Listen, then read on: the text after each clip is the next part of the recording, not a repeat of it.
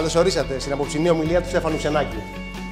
Ονομάζομαι Ιωάννη Σάβας και για όσοι δεν με γνωρίζετε, διατηρώ τα δύο καταστήματα καλλιτικών Λαποτέ σε Αρτέμιδα και Ραφίνα.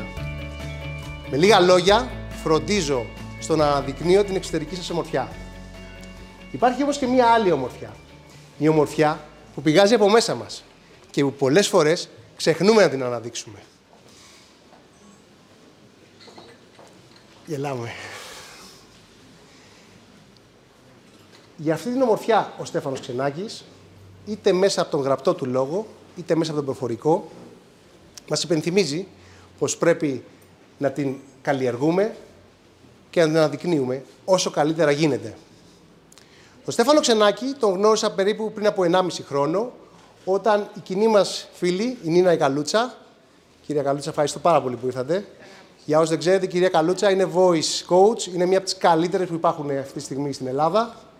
Μου πρότεινε να ακούσω μέσα το διαδίκτυο διάφορες ομιλίες του. Ψάχνοντας σε αυτό, βρήκα και επέλεξα να ακούσω ένα διαφορετικό τίτλο. Αυτός ήταν «Σκάση και κολύμπα». Τολμώ να παραδεχτώ ότι τα πρώτα λεπτά δεν άκουγα. Είχα κλειστά τα αυτιά μου, ενώ το φορούσα τα ακουστικά. Μέχρι να τελειώσει η ομιλία, αυτιά, μυαλό και καρδιά ήταν όλα εκεί. Δεν έχανα ούτε λέξη. Ήταν τόσο δυνατά τα μηνύματα που ήδη ένιωθα διαφορετικός άνθρωπος. Την επόμενη κιόλας ημέρα αγόρασα όχι ένα, αλλά τέσσερα αντίγραφα του βιβλίου, μοιάζοντάς τα σε αγαπημένα μου πρόσωπα. Όλοι καταλήξαμε στο ίδιο συμπέρασμα. Ένα εξαιρετικό βιβλίο με δυνατά μηνύματα και μια προτροπή προς το καλύτερο. Κυρίες και κύριοι, το όραμά μου είναι κοινό με αυτό του Στέφανου Ξανάκη. Να κάνουμε μια κοινωνία καλύτερη από αυτή που βρήκαμε. Για να το πετύχουμε αυτό, πρώτοι εμείς πρέπει να αλλάξουμε. Πρώτοι εμείς πρέπει να γίνουμε καλύτεροι άνθρωποι. Και η σημερινή ομιλία είναι πάνω σε αυτό. 13 ιστορίες, 13 συνήθειες που αν τις αλλάξουμε μπορούμε να γίνουμε καλύτεροι άνθρωποι. Σε αυτό το σημείο ήθελα να ευχαριστήσω την Μελίνα την Κρόκου, η οποία κάπου έχει κρυφτεί. Μελίνα μου, σε ευχαριστώ πάρα πάρα πολύ για ό,τι έχεις κάνει. Η Μελίνα Κρόκου έδωσε το 110% για να γίνει αυτή η εκδήλωση και να είναι τόσο πετυχημένη. Αλλά θα ήθελα να ευχαριστήσω και ένα ακόμα άτομο. Τη γυναίκα μου, τη Μαρία Τυραβάνη, που 7 μηνών έγκυος μου έδειξε ότι δεν υπάρχει τίποτα που να μπορεί να εμποδίσει κάποιον να κάνει αυτό που θέλει. Σας ευχαριστώ πάρα πολύ. Ελπίζω να το απολαύσουμε όλοι. Να είστε καλά. Μια και ήρθατε εδώ πέρα, θέλω να σας πω όλα αυτά τα οποία θα ήθελα να σας πω. Και είναι μέσα από ιστορίες της διπλανής πόρτας, για να θυμηθούμε κάποια πράγματα τα οποία θεωρούμε ότι είναι πάρα πολύ σημαντικά. Αυτό το λογότυπο είναι κάτι για το οποίο είμαστε πάρα πολύ υπερήφανοι. Είναι το λογότυπο «Ναι, μπορώ» λέγεται. Είναι η προσπάθεια δική μας αυτές συνήθως να μπουν στα ελληνικά σχολεία και έχουμε ήδη ξεκινήσει με αρκετά δημοτικά της χώρας μας, όχι μόνο στην Αττική αλλά και σε όλη την Ελλάδα, όπου εκπαιδευτικοί παίρνουν κάποιες ιδέες από αυτό εδώ πέρα και τις μετεξελίσσουν σε εργαλεία για το πώς θα μπορούν να βοηθήσουν τα παιδιά και τον εαυτό τους. Ε, έχει αφήσει ο Σάβα κάποια χαρτιά, κάποια μολύβια. Στο τέλος κάθε ιστορίας, όποιος θέλει φυσικά, θα ζητήσω να κρατήσετε κάποια σημείωση. Θα φύγετε με 13 προτάσεις, οι οποίε μπορεί να σας βοηθήσουν. Εμένα με έχουν βοηθήσει. Ε, είναι κάποιοι άνθρωποι λοιπόν, όπου λες και τους χρωστάει η ζωή. Λες και τα έχουν όλα. Επιτυχία, χαρά, αυθονία, τους βλέπεις ανθρώπους αυτούς και καμιά φορά τους ζηλεύεις. Συνήθως για τους ανθρώπους αυτούς λέμε ότι έχουν άστρο. Ή καμιά φορά λέμε ότι είναι απλώς κολόφαρδο. Και είναι και οι άλλοι, είναι οι άλλοι άνθρωποι οι οποίοι συνέχεια ταλαιπωρούνται, ζορίζονται, κουράζονται, δυσκολεύονται. Δεν τους φτάνουν ποτέ τα λεφτά, δεν τους φτάνει ποτέ ο χρόνος. Η ζωή τους είναι ένα μόνιμο κουπί, αν τους ρωτήσεις. Θα σου πούνε ότι η ζωή για μένα κουπί από το πρωί μέχρι το βράδυ. Άρα υπάρχουν άνθρωποι που έχουν τη ζωή που θέλουν Ζωή που θέλω δεν σημαίνει ζωή χωρίς προβλήματα με τίποτα. Και υπάρχουν και άνθρωποι που δεν έχουν τη ζωή που θέλουν. Όχι μόνο στην Ελλάδα, σε όλο τον κόσμο γίνεται αυτό. Και η εμπειρία δείχνει ότι το 10% μόνο των ανθρώπων είναι στην πρώτη κατηγορία, περνάνε καλά στη ζωή τους. Το 90% είμαστε στο κουπί. Ψάξαν λοιπόν και βρήκανε ποιοι είναι οι λόγοι. Το γαμότο είναι ότι και οι μεν και οι δε έχουν παρόμοιες ικανότητες. Και οι μεν και οι δε έχουν παρόμοια πτυχία. Και οι μεν και οι δε είναι έντιμοι και καθαροί άνθρωποι, αλλά για κάποιο λόγο οι λίγοι έχουν τη ζωή που θέλουν. Και επειδή τα πράγματα ζωή είναι πραγματικά πολύ απλά, δεν είναι εύκολα, αλλά είναι απλά, έψαξαν και βρήκαν ποιος είναι ο λόγος που οι πρώτοι έχουν τη ζωή που θέλουν σε αντίθεση με τους δεύτερους. Οι πρώτοι λοιπόν κάνουν κάτι πάρα, πάρα πολύ απλό. Τόσο απλό που δεν πηγαίνει το μυαλό μας εκεί πέρα ποτέ. Έχουν τις σωστές, απλές, μικρές, φαινομενικά σήμαντε καθημερινές συνήθειες. Ξαναλέω. Αυτοί οι ευλογημένοι, όπως είπαμε νωρίτερα, έχουν τις σωστές, απλές, μικρές, φαινομενικά σήμαντα στι καθημερινές συνήθειες. Τη ζωή μου δεν την ορίζω, αλλά ορίζω τις συνήθειές μου, οι οποίες με τη σειρά τους ορίζουν τη ζωή μου. Πρώτα ορίζω τις συνήθειές μου και μετά οι συνήθειές μου ορίζουν εμένα. Ψάξαμε λοιπόν και βρήκαμε ότι αυτές οι συνήθειες είναι 13. Δεν είναι ούτε 100, ούτε 1000. Μπορούμε να τις φέρουμε στη ζωή μας και πάρα πολλές από αυτές τις έχουμε κιόλας και υποστηρίζονται και από τις ελληνικές παροιμίες. Κάθε συνήθεια που θα σας πω δεν θα είναι κάτι που δεν ξέρετε. Ουσιαστικά υπάρχει πάρα πολύ μεγάλο backup από αρχαιοτάτων χρόνων μέχρι λαϊκή σοφία οτιδήποτε άλλο. Θα δούμε λοιπόν την πρώτη συνήθεια. Το παλικάρι το οποίο είναι στη μέση, εκτός εδώ πέρα είναι ο Χρήστος, είναι πολύ πολύ φίλος, είναι όχι στο 10%, ο Χρήστος είναι στο 1%. Είναι από τους πιο χαρούμενους ανθρώπους που υπάρχουν, έχει δύο μεγάλες κόρες, είναι πολύ πετυχημένο στη δουλειά του. Όταν μπαίνει μέσα, είναι τίγκα στη χαρά και στην ενέργεια. Λες και πραγματικά γεμίζει, Παναγία μου, αυτό είναι το χειό. Ναι, ναι. Wow, εντάξει, ευχαριστούμε πάρα πολύ. Ε, λες και γεμίζει πραγματικά ο χώρος από ενέργεια. Τέλεια. Και μικρό έχει φτάνει, γιατί, γιατί εντάξει, ευχαριστούμε πάρα, πάρα πολύ. Ο Χρήστος λοιπόν έχει ένα χαρακτηριστικό. Έχει ένα μυστικό. Κινείται αθλείται, γυμνάζεται. Αυτή είναι η πρώτη συνήθεια. Είμαστε θηλαστικά ζώα, δεν είμαστε για τον καναπέ. Το ανθρώπινο σώμα είναι γεννημένο, είναι φτιαγμένο, κατασκευασμένο για να κινείται και όχι για να κάθεται. Τι λέει πλέον η επιστήμη; Η επιστήμη τώρα αρχίζει σιγά σιγά να αποκωδικοποιεί τον νου υγιής εν σωματική. Τι λέει η επιστήμη; Αρκούν 30 λεπτά κίνηση την ημέρα. 30 λεπτά κίνηση την ημέρα, ό,τι κίνηση εσύ θέλεις. Θες περπάτημα, θες τρέξιμο, θες κολύμπι, θες χορό, θες ποδήλατο. Ό,τι εσύ επιλέξεις. Δεν είναι υποχρεωτικό να αρέσουν σε όλα μας τα γυμναστήρια. Α είπε όταν έχεις αυτή την υπέροχη φύση και τη θάλασσα, είναι το πιο ωραίο πράγμα να περπατήσεις να τρέξεις και πέρα. Αρκούν 30 λεπτά κίνηση την ημέρα για να πέσει το άγχος κατά 50%. Για τους ανθρώπους αυτούς η λέξη άγχος είναι άγνωστη λέξη. Αρκούν 30 λεπτά κίνηση την ημέρα για να εκτοξευθούν οι λεγόμενες ενδορφίνες. Ενδορφίνες τι είναι; Χαρά, υγεία, ευεξία, ενέργεια. Αυτοί οι άνθρωποι είναι χαρούμενοι, είναι υγιέστατοι. Όταν πηγαίνουν στο γιατρό, που δεν πηγαίνουν στο γιατρό για να κάνουν check-up, δεν ελπίζουν ότι τα αποτελέσματα θα είναι καλά. Τα αποτελέσματα είναι εκ των πραγμάτων καλά, γιατί η κίνηση είναι το μεγαλύτερο φάρμακο. Η κίνηση. Τι άλλο κάνει η κίνηση; Τονώνει την αυτοεκτίμησή μου. Την ώρα που περπατάω ή κάνω κάτι, κάνω κάτι, όχι κάτι καλό, κάνει κάτι καλό για τον εαυτό μου, που είμαι ο σημαντικότερος άνθρωπος στη ζωή μου, πιο σημαντικός και από τα παιδιά μου, για όσοι έχουμε παιδιά. Εγώ είμαι πιο σημαντικός από τα παιδιά μου, αν πραγματικά αγαπάω τα παιδιά μου. Γιατί αν εγώ πέσω κάτω, έχω θέματα υγείας, πέσει η ενέργειά μου, παθώ κατάθλιψη ή breakdown, οτιδήποτε, δεν μπορώ να βοηθήσω κανένα παιδί μου. Δεν έτυχε όπου στο αεροπλάνο λέει πρώτα τη μάσκα τη δική σου και μετά του παιδιού σου.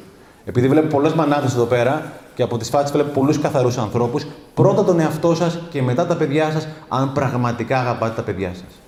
Αυτό εδώ πέρα είναι η καλύτερη συνήθεια που θα φέρετε στη ζωή σας. Τι άλλο κάνει η κίνηση, διώχνει την κατάθλιψη. Για αυτούς τους ανθρώπους η λέξη κατάθλιψη είναι άγνωστη λέξη και γι' αυτό.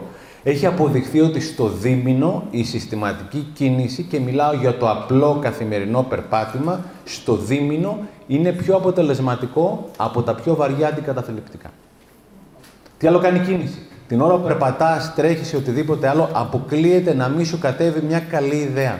Γιατί, Γιατί την ώρα που κινείσαι, πολλαπλασιάζονται οι νευρώνες, τα κεφαλικά κύτταρα στο κεφάλι σου. Αλλάζουν οι συνάψεις του εγκεφάλου, αλλάζει η λεγόμενη νευροπλαστικότητα και κατεβαίνουν οι ιδέες που αποκλείεται να κατέβουν σε ένα κλειστό χώρο με ένα καθισμένο σώμα. Με ένα σώμα το οποίο κάθεται. Τι άλλο κάνει η κίνηση; Μειώνει μακροπρόθεσμα την πιθανότητα για καρκίνο από 30 έως 70% και την πιθανότητα για Alzheimer έως 70%. Συγχωρέστε με αυτό που θα πω, πρέπει να κινούμαστε. Δεν είναι καλό, χρήσιμο να το κάνω. Το να κινούμε για τον οργανισμό μου είναι τόσο σημαντικό όσο και το να κοιμάμαι. Το να κινούμε για τον οργανισμό μου είναι τόσο σημαντικό όσο και το να κοιμάμαι. Θέλουμε πράγματα στη ζωή να μας έρθουν και καμιά φορά γκρινιάζουμε πως δεν μας έρχονται. Εμείς είναι που θα πάμε να τα πάρουμε τα πράγματα αυτά. Το πρώτο απ' όλα είναι η υγεία. Θέλει κάποιοι να σηκώσουν χέρια αυτοί οι οποίοι κινούνται συστηματικά κάθε μέρα; Τέλεια. Το μικρό σου; Ναι. Χριστίνα, πιο δυνατά. Αν μπορείς. Μάλλον, πες μας λίγο τι κάνεις και αν σε ωφελεί. Κάνω πιλάτες ε, τρεις με τέσσερις φορές την εβδομάδα και σαφώς με ωφελεί. Τι νιώθεις καλύτερα, τι είναι αυτό το οποίο ουσιαστικά αλλάζει επάνω σου όταν το κάνεις αυτό. Νιώθω ευελιξία στις αρθρώσεις, το μυαλό μου είναι πιο ξεκούραστο, δεν με πονάει τίποτα, δεν με πονάει η αυγένας μου, δεν με πονάει η ομοπλάτη μου. Η διάθεση; Διάθεση σαφώς. Ακόμα και αν α, ε, είσαι αριστημένος λίγο το πρωί, ξυπνήσεις ε, από αν έχεις ξενυχτήσει, θα προσπαθήσω να το κάνω, ούτως ώστε μετά να ε, πάντα νιώθω καλύτερα. Πάντα νιώθω καλύτερα. Είναι συνήθεια δηλαδή, σου είναι τώρα εύκολο να το κόψει ή όχι; Εκ των πραγμάτων, το τελευταίο μήνα έχω μειώσει τις τέσσερις τις δύο φορές, αλλά έχω μείνει στις δύο φορές με θρησκευτική ευλάβεια. Τέλεια. Τέλεια. Ευχαριστώ πάρα, πάρα πολύ. Χριστίνα, είπαμε. Δεν θα βρείτε κανέναν άνθρωπο, είτε Χριστίνα, είτε Νίνα, είτε Μιχάλης, είτε Στέφανος, ο οποίος να αθλείται, να κινείται και να μην σας πει ακριβώς αυτά τα πράγματα που η Χριστίνα. Είναι μια συνήθεια η οποία δεν κόβεται. Κάθε συνήθεια από αυτές λένε από το Πανεπιστήμιο του Λονδίνου ότι χρειάζεται 21 μέρες για να γίνει αυτοματισμός. Δηλαδή, όσοι από εμάς κινούμαστε, μας είναι πολύ πιο δύσκολο να μην κινηθούμε παρά να κινηθούμε. Ε, το βάλω στο καλώδιο αν θέλεις. Στο... Εντάξει. Ευχαριστώ πολύ. Ε, η κίνηση είναι από μόνη της, θα φέρει τη μισή ζωή που ονειρεύεσαι. Και μην περιμένετε μια ωραία πρωία ξαφνικά να σας έρθει η διάθεση για να κινηθείτε. Θα πάτε την πρώτη εβδομάδα, νομίζω μπορεί να κάτσετε και εδώ πέρα, που είναι και άδειες θέσεις. Τελεία. Οπότε η κίνηση είναι κάτι που την πρώτη εβδομάδα θα την κάνεις με το ζόρι, σαν να ήταν αντιβίωση. Τη δεύτερη εβδομάδα το κάνεις με το λιγότερο ζόρι, την τρίτη εβδομάδα, όπως λέει η Χριστίνα, δεν θα μπορείς χωρίς αυτό το πράγμα. Όποιος σημειώνει, παρακαλώ σημειώστε. Κίνηση ίσον ζωή. Είναι τόσο απλά τα πράγματα. Είναι κίνηση ίσον ζωή. Είτε έχουμε τις καλές συνήθειες, είτε δεν έχουμε τις καλές συνήθειες. Το να κάθομαι και να περιμένω να μου έρθει η ζωή, δεν θα μου έρθει ποτέ φιλαράκια. Καλύτερα να το ξεχνάω αυτό με τη θετική σκέψη, να τα δω καλά να μου έρθουν, δεν πρόκειται ποτέ να μου έρθουν. Είναι η πρώτη κίνηση, το έχουμε εφαρμόσει και στα σχολεία. Δεν ξέρω αν έχουμε βιντεάκι, μπορούμε να το δείξουμε μετά. Έχει ξεκινήσει από κάποιο σχολείο στη Σκωτία. Είναι η συνήθεια με το Daily Mile. Τα παιδιά το πρωί ξεκινήσανε το 2011 σε ένα σχολείο στη Σκωτία ε, δημοτικό να ξαμολάνε το πρωί τα παιδιά. Τρέχουνε 15 λεπτά. Πριν μπουν στην τάξη. Γιατί, Γιατί η κορτιζόλη το πρωί ορμόνη, το άγχος είναι στο μάξιμο. Τα παιδιά αυτά μετά μπαίνοντα στην τάξη ήταν άλλα παιδιά. Πολύ πιο δραστήρια, πολύ πιο ενεργητικά, πολύ πιο συγκεντρωμένα, πολύ πιο φιλομαθή. Είχαν ανέβει όλοι οι καλοί δείκτες, είχαν κατέβει όλοι οι κακοί δείκτες, αν υπάρχουν κακοί δείκτες. Σήμερα το πρόγραμμα αυτό εφαρμόζεται σε δεκάδες χιλιάδες σχολεία στον κόσμο. Στην Ελλάδα ήδη σε πολλά σχολεία, παρότι το πρόγραμμα του Υπουργείου Παιδείας είναι λίγο σφιχτό, αρκετοί εκπαιδευτικοί καταφέρουν 15 λεπτά ξαμολάνε τα παιδιά 6. Είναι άλλα παιδιά. Κίνηση είναι η πρώτη συνήθεια, κίνηση στον ζωή. Η δεύτερη συνήθεια είναι η συνήθεια της επιλογής. Ο άνθρωπος είναι το μοναδικό on. Το, καταρχήν, αν υπάρχει κάποιος διαφωνεί, θέλει να ρωτήσει, είναι τελείως ανεπίσημο, informal δηλαδή. Οποιοδήποτε θέλει μπορεί να διακόψει να ρωτήσει οτιδήποτε. Έτσι εννοείται. Ε, ο άνθρωπος είναι το μοναδικό on το οποίο επιλέγει. Δεν υπάρχει άλλο on στον πλανήτη που να επιλέγει. Μας μαθαίναν, αν θυμάστε, ότι το χειμώνα τα χελιδόνια πάνε νότια. Ο άνθρωπος μπορεί να πάει βόρεια, νότια, ανατολικά, δυτικά, οπουδήποτε θέλει. Είμαστε το μοναδικό που επιλέγει. Αυτό εδώ πέρα το αυτοκίνητό μου είναι το σμαρτάκι μου. Είμαι λάτρης στο αυτοκίνητο αυτού, χώνεται παντού και, και, και, αλλά αυτό δεν είναι τη σημασία. Αυτό δεν είναι αυτό που θέλω να πω. Αυτό που θέλω να πω είναι το εξής. Έχω επιλέξει, και τονίζω τη λέξη επιλέξει, μέσα στο σμαρτάκι μου πλέον εγώ να επιμορφώνομαι. Έχω επιλέξει εδώ και τουλάχιστον 7-8 χρόνια Όταν είμαι στο σμαρτάκι μου, να μην ακούω ούτε ραδιόφωνο, ούτε μουσική, ούτε ειδήσει, ούτε διαφημίσεις. Αγοράζω ή κατεβάζω κάποια βιβλία ουσιαστικά από το ίντερνετ, από το Audible, από την Audible, από την iTunes, οτιδήποτε άλλο και την ώρα που οδηγώ το συνδέω και αντί να ακούω ειδήσεις, έχω επιλέξει να έχω κάποιον ο οποίος κάθε μέρα την ώρα που οδηγώ να μου υπαγορεύει ένα βιβλίο. Αποτέλεσμα, κάθε εβδομάδα τελειώνω ένα βιβλίο. Κάθε χρόνο τελειώνω περίπου 40 βιβλία. Τα τελευταία πέντε χρόνια στο σμαρτάκι μου έχω μάθει πιο πολλά πράγματα από ό,τι έχω μάθει από το πτυχίο και το μεταπτυχιακό μου. Ο περισσότερος κόσμος δεν είμαι πιο έξυπνος, πιθανόν να κάνω πιο έξυπνη επιλογή. Ο περισσότερος ο κόσμος όταν είναι στην κίνηση γκρινιάζει, ταλαιπωρείται πάλι στον κυφισό κτλ. Αυτό εδώ πέρα, φίλε, αν είσαι 200 με 400 ώρες στο αυτοκίνητο τον χρόνο, μπορείς να βγάζεις ένα μεταπτυχιακό εξ αποστάσεως. Στο εξωτερικό το λένε University on Wheels, πανεπιστήμιο πάνω στις ρόδες. Η ζωή δεν είναι αυτό που μου συμβαίνει, είναι τι κάνω με αυτό που μου συμβαίνει. Η ζωή δεν είναι αυτό που μου συμβαίνει, είναι τι κάνω με αυτό που μου συμβαίνει. Αυτό δουλεύει, δουλεύει μία ναι. Α, δουλεύει, ακούγεται, εντάξει. Δεν επιλέγω εάν θα έχει κίνηση στον Κηφισό ή στη Ραφίνα ή οπουδήποτε αλλού. Επιλέγω όμως τι θα κάνω εγώ με την κίνηση. Κάθε στιγμή επιλέγω. Είναι ψέμα ότι επιλέγουν άλλοι για μένα. Εγώ επιλέγω για τη ζωή μου. Ξαναλέω, η ζωή δεν είναι αυτό που μου συμβαίνει, είναι τι κάνω με αυτό που μου συμβαίνει. Είχαμε πάει κάποια στιγμή σε ένα σχολείο και για την ακρίβεια είμαι οι επιλογές μου. Είμαι το σύνολο των επιλογών μου. Είμαι εδώ πέρα λόγω των επιλογών που έκανα στο παρελθόν, είμαι στο μέλλον, θα είμαι λόγω των επιλογών που κάνω αυτή τη στιγμή. Το παρόν είναι το παρελθόν του μέλλοντός μου. Χθες μιλούσα με μια φίλη στο τηλέφωνο, την ώρα που μιλούσαμε, έκλεισε το κινητό της τηλέφωνο. Είχε μείνει από μπαταρία. Με παίρνει μετά από 2-3 ώρες, μας έκοψε η ομιλία στο σημαντικότερο. Η μπαταρία έκλεισε στο σημαντικότερο της ομιλίας. Είναι εξαιρετικά σημαντική επιλογή εάν θα έχεις φορτίσει το κινητό σου τηλέφωνο το βράδυ. Είναι εξαιρετικά σημαντική επιλογή ποιοι είναι οι φίλοι σου. Πες μου τους πέντε κολλητούς σου να σου πω που θα είσαι μετά από πέντε χρόνια με ακρίβεια. Είναι εξαιρετικά σημαντική επιλογή αν θα πάω σε μια ομιλία. Μπορεί να βγει καλή ομιλία, μπορεί να μην βγει. Αλλά έχω επιλέξει. Ξέρετε, τη ζωή ή την επιλέγω ή με επιλέγει. Οι περισσότεροι άνθρωποι, το 90% τους επιλέγει η ζωή. Το 10% επιλέγουν τη ζωή. Νομίζω ότι το έχω σε αυτή την παρουσίαση να δείτε πόσο απλές είναι οι επιλογές. Πάντα επιλογές. Έχω δανειστεί το αυτοκίνητο μιας φίλης και μου το έχει δώσει με αυτό εδώ πέρα το κλειδί, το οποίο είναι με μονοτική ταινία, είναι λίγο στραβωμένο, όλο αυτό το πράγμα. Βρίσκω 5 λεπτά και 5 ευρώ και πηγαίνω και το αντικαθιστώ και το κάνω αυτό το πράγμα, τη το δίνω, μου λες ευχαριστώ πάρα πολύ.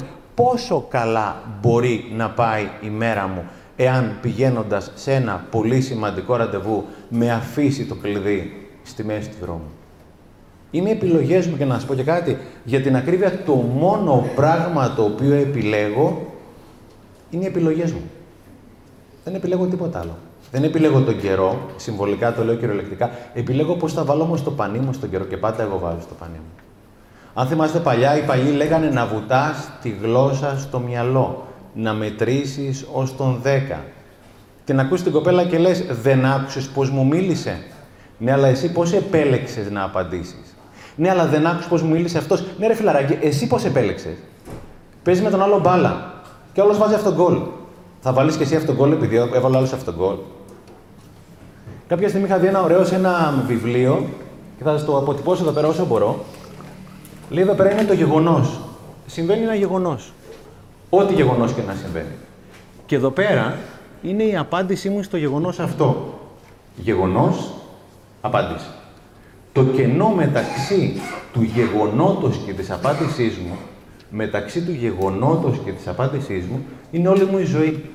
Εκεί πέρα είναι όλες, όλη μου η ζωή, είναι οι επιλογές μου, είναι η ψυχραιμία μου, είναι η υπομονή μου, είναι η συνειδητότητά μου, είναι όλα. Εδώ πέρα μέσα επιλέγω σε αυτό εδώ πέρα το κενό. Έχουμε πάει σε ένα σχολείο στην Εύβοια, λόγω του προγράμματος ναι μπορώ να δώσουμε ομιλία σε ένα σχολείο που το παίρνει ιδέες ουσιαστικά και μας λέει ο διευθυντής μια καταπληκτική ιστορία. Έχουν πάει λοιπόν τα παιδάκια και έχουν πριν από μια εβδομάδα έχουν φυτέψει μια ελίτσα, ελληνάκια, μεταναστάκια, σαν ένδειξη ενότητας, αγάπης, οτιδήποτε άλλο. Γίνεται μια καταπληκτική γιορτή, περνάνε όλοι πολύ καλά και την άλλη μέρα το πρωί ο Αντώνης, ο διευθυντής του σχολείου, ανοίγει την πόρτα του σχολείου ξεκλειδών. Τι να δει μέσα. Κάποιος ηλίθιος, σέβομαι και δεν θέλω να πω την άλλη λέξη, έχει σπάσει την ελιά. Ο Αντώνης καλείται να επιλέξει αυτό εδώ πέρα. Είναι σε αυτό εδώ πέρα το σημείο ο Αντώνης. Τι θα κάνει; Θα μιλήσει με το Σύλλογο Γονέων και Δαιμόνων, θα μιλήσει με τους δασκάλους, θα μιλήσει με την πρωτοβάθμια, θα μιλήσει με το Υπουργείο, θα μιλήσει με τα κανάλια, θα μιλήσει με τα κόμματα. Τι κάνει; Ακούστε λοιπόν ο τύπος τι έκανε. Έβγαλε την ελιά και έβαλε μια άλλη στη θέση της. Έβαλε μια άλλη στη θέση της. Η ιστορία τελείωσε. Δεν το μάθε ποτέ κανένας. Η δουλειά του Αντώνη δεν είναι να είναι ρεπόρτερ, είναι να είναι διευθυντής. Άρα προέχει η ομαλή λειτουργία του σχολείου. Αν γινόταν θέμα με αυτόν που το έκανε προφανώς για να, δείξει, να ρίξει λάδι στη φωτιά, θα γινόταν χαμός. Έκανε για μένα μια πολύ όρημη επιλογή. Αυτά που λέγανε οι παλιοί να βουτά τη γλώσσα στο μυαλό είναι εξαιρετικά σημαντικά. Είχε πει κάποια στιγμή ο Wayne Dyer, ένας σοφός Αμερικάνος που δεν ζει πια, λέει ότι η ευφυα είναι με τις τωρινές μου επιλογές να εξασφαλίζω τη μελλοντική μου ευημερία. Το ξαναλέω, ευφυΐα με τις τωρινές μου επιλογές να εξασφαλίζω τη μελλοντική μου ευημερία. Η ζωή δεν είναι αυτό που μου συμβαίνει, είναι τι κάνω με αυτό που μου συμβαίνει. Αυτό που μου συμβαίνει δεν το ορίζω πάντα. Το τι κάνω με αυτό που μου συμβαίνει, το ορίζω πάντα εγώ. Όποιος σημειώνει, παρακαλώ σημειώστε. Για το κομμάτι επιλέγω. Η ζωή δεν είναι αυτό που μου συμβαίνει, είναι τι κάνω με αυτό που μου συμβαίνει. Εγώ δεν έχω επιλέξει την κίνηση, αλλά έχω επιλέξει τι θα κάνω με την κίνηση. Έντιμα, στο Σμαρτάκι έχω τελειώσει τα τελευταία πέντε χρόνια γύρω στα 150 βιβλία. Την ώρα που οι περισσότεροι άνθρωποι απλώς γενιάζουν. Είναι ο δικός μου σκοπός να κάνω αυτό το πράγμα, έτσι. Κάθε χρόνο βγάζεις ένα μεταπτυχιακό εξ αποστάσεω, αν θέλεις. Η ζωή δεν είναι αυτό που μου συμβαίνει, τι κάνω με αυτό που μου συμβαίνει. Τι άλλο κάνουν αυτοί οι άνθρωποι, είναι η τρίτη συνήθεια. Αυτοί οι άνθρωποι έχουν ένα χαρακτηριστικό. Δεσμεύονται. Όταν πούνε θα κάνουν κάτι, θα το κάνουν. Έχουμε γυρίσει από διακοπές με τα κορίτσια με τις κόρες μου μετά από την αλλαγή του χρόνου και ο Άγιος Βασίλης έχει φέρει κάποια κουκλόσπιτα και, και, και... Η μεγάλη λοιπόν έχει πάει να κοιμηθεί, να ξεκουραστεί, η μικρή που είναι δαίμονας, όταν λέμε δαίμονας, δαίμονας, γύρω στα 8 και κάτι, μου λέει: Παπά, θα φτιάξω εγώ το κουκλόσπιτο. 10 η ώρα το βράδυ έχουμε οδηγήσει από τα ζαγοροχώρια με κομμάτια. Λέω: Μπορούμε να το κάνουμε αύριο, μου λέει: Παπά, θα το κάνω. Λέω: Μπορούμε να το κάνουμε αύριο, μου λέει: Παπά, θα το κάνω. Λέω: Μπορώ να, το κάνω, μπορώ να συνεχίζω μέχρι αύριο με την ιστορία. Τελικά τα, τα παιδιά μέχρι 7-8 χρονών και στις 13 συνήθειες είναι γκουρού. Είναι δάσκαλοι, έχουμε απλώς να ακολουθήσουμε το παράδειγμά τους. Τέλος πάντων, λέω, ας το κάνουμε αγάπη μου. Οπότε κάθομαι λίγο εγώ, την υποστηρίζω, γιατί πια ξέρω πόσο σημαντικό είναι για το παιδί και τον μεγάλο να κάνει την εγγραφή μέσα του ότι εγώ θα το κάνω και να το κάνει. Την άλλη μέρα δεν είχε και σχολείο στο φινάλε. Ήταν διακοπές. Τελειώνει μία η ώρα το πρωί, τελικά το σπιτάκι το έκανε καταπληκτικό. Λέω μωρό μου να πάμε να κοιμηθούμε. Μου λέει παπά, εγώ θα το επιπλώσω τώρα. Λέω μωρό μου να πάμε να κοιμηθούμε, εγώ θα το επιπλώσω, συνεχίζω μέχρι όποτε θέλετε. Τελείωσε 3 ώρα το πρωί. Το έκανε έτσι. Ήταν, έπρεπε να βλέπατε το χαμόγελο στο πρόσωπό της. Γιατί λέμε την ιστορία. Η κόρη μου εκείνη τη μέρα ήταν απόλυτα δεσμευμένη ότι ό,τι και να γίνει, το σπιτάκι θα το φτιάξει. Αυτοί οι άνθρωποι έχουν ένα παραπάνω χαρακτηριστικό. Όταν πούν ότι θα κάνουν κάτι, θα το κάνουν ο κόσμος να χαλάσει. Ακούς τον πρώτο ο οποίος θα σου πει ότι εγώ θέλω να βγάζω τόσα ευρώ παραπάνω ή ελπίζω η νέα χρονιά να μου φέρει υγεία ή θέλω να χάσω 2-3 κιλά. Δεν θα το κάνει με τίποτα. Αυτό είναι εκδήλωση επιθυμίας. Ακούς τον δεύτερο που σου λέει ότι εγώ θα φέρω τον κόσμο ανάποδα, αλλά θα το κάνω. Ο δεύτερος μάλλον θα το κάνει γιατί ο δεύτερος μάλλον έχει δέσμευση οι 9 στους 10 συνανθρώπους μας, και σας μιλάω από δική μου πείρα, γιατί ήμουνα πολλά χρόνια στην κατηγορία αυτή και καμία φορά είμαι, δεν είναι ότι δεν έχουν τις ικανότητες να το κάνουν. Είναι ότι παρατάνε το όνειρό τους. Δεν παρατάς ποτέ το όνειρό σου. Αυτοί οι άνθρωποι τα δίνουν όλα για το όνειρό τους, σαν να, σαν να εξαρτιόταν η ζωή τους κυριολεκτικά από το όνειρό τους. Και γιατί, γιατί στη ζωή μου, κυριολεκτικά η ζωή μου εξαρτάται από το όνειρό μου. Στην κυριολεξία, κάτι να πεις; Ναι, συγγνώμη, καλησπέρα κιόλας. Καλώς ήρθατε. Έχω παρατηρήσει, έχω διαπιστώσει γενικότερα. Έχω παρα... Καλησπέρα σε όλους. Έχω παρατηρήσει και έχω διαπιστώσει και σε μένα το προσωπικά συμβαίνει να βάζουμε το όνειρό μας, να βάζουμε το στόχο μας και συγκεκριμένο στόχο. Τρώμε το πρώτο χαστούκι. Συνεχίζουμε. Πεισμώνουμε. Τρώμε το δεύτερο, τρώμε το τρίτο. Κάποια στιγμή σταματάμε να ονειρευόμαστε. Γιατί άλλο έχουμε κουραστεί. Δεν αντέχουμε άλλο χαστούκι. Θα σε καλύψω παρακάτω. Θα σε καλύψω παρά. Αν δεν σε καλύψω, επανέρχεσαι. Εντάξει. Γιατί έχουμε 13, είμαστε ακόμα στην τρίτη συνήθεια. Σας είπα σήμερα θα σας κουράσω. Θα πάρει αρκετή ώρα, αλλά νομίζω ότι πραγματικά αξίζει. Ε, το μικρό σου όνομα; Χρήστος, ευχαριστώ πάρα πολύ. Αυτοί οι άνθρωποι λοιπόν είναι δεσμευμένοι όταν θα κάνουν κάτι, θα το κάνουν. Βέβαια, κάτι πολύ λεπτό που ο Χρήστος. Πολλές φορές έχω ένα όνειρο, δοκιμάζω για κάτι, δεν μου κάθεται. Ξαναπηγαίνω στη δεύτερη πόρτα, δεν μου κάθεται. Τρίτη πόρτα δεν μου κάθεται. Πρέπει όμως ενδιάμεσα εγώ να αλλάξω και τη στρατηγική μου. Ο στόχος είναι να κάνω κάτι, εάν δεν μπορώ από εδώ ή από εκεί, από εδώ πρέπει να είμαι και ευέλικτος για να το πετύχω. Διάβαζα τις προάλλε την ιστορία της κυρίας που γράψει τα Harry Potter. Πήγε σε 16 εκδοτικού. Ξέρουμε όλα τα Harry Potter, δεν τα ξέρουμε; Τη σειρά για τα παιδιά και τα βιβλία. Πήγε σε 16 εκδοτικούς οίκου. Έφαγε 15 χιλόπιτες. Αυτή όμως ήταν εκεί πέρα, κάθε φορά άλλαζε το, το σχέδιό της, το βιβλίο δεν το άλλαξε. Άλλαξε το business plan. Τελικά πούλησε τα δικαιώματα και αυτή τη στιγμή έχει πουλήσει περισσότερο από μισό δισεκατομμύριο αντίτυπα. Αυτοί οι άνθρωποι δεν σταματάνε ποτέ. Και να κάνω και μια ρητορική ερώτηση, γιατί βλέπω αρκετούς γονείς, γιατί είμαι κι εγώ φανατικός γονιός, πολύ, αγαπώ πάρα πολύ τα παιδιά μου και τα παιδιά όλου του κόσμου.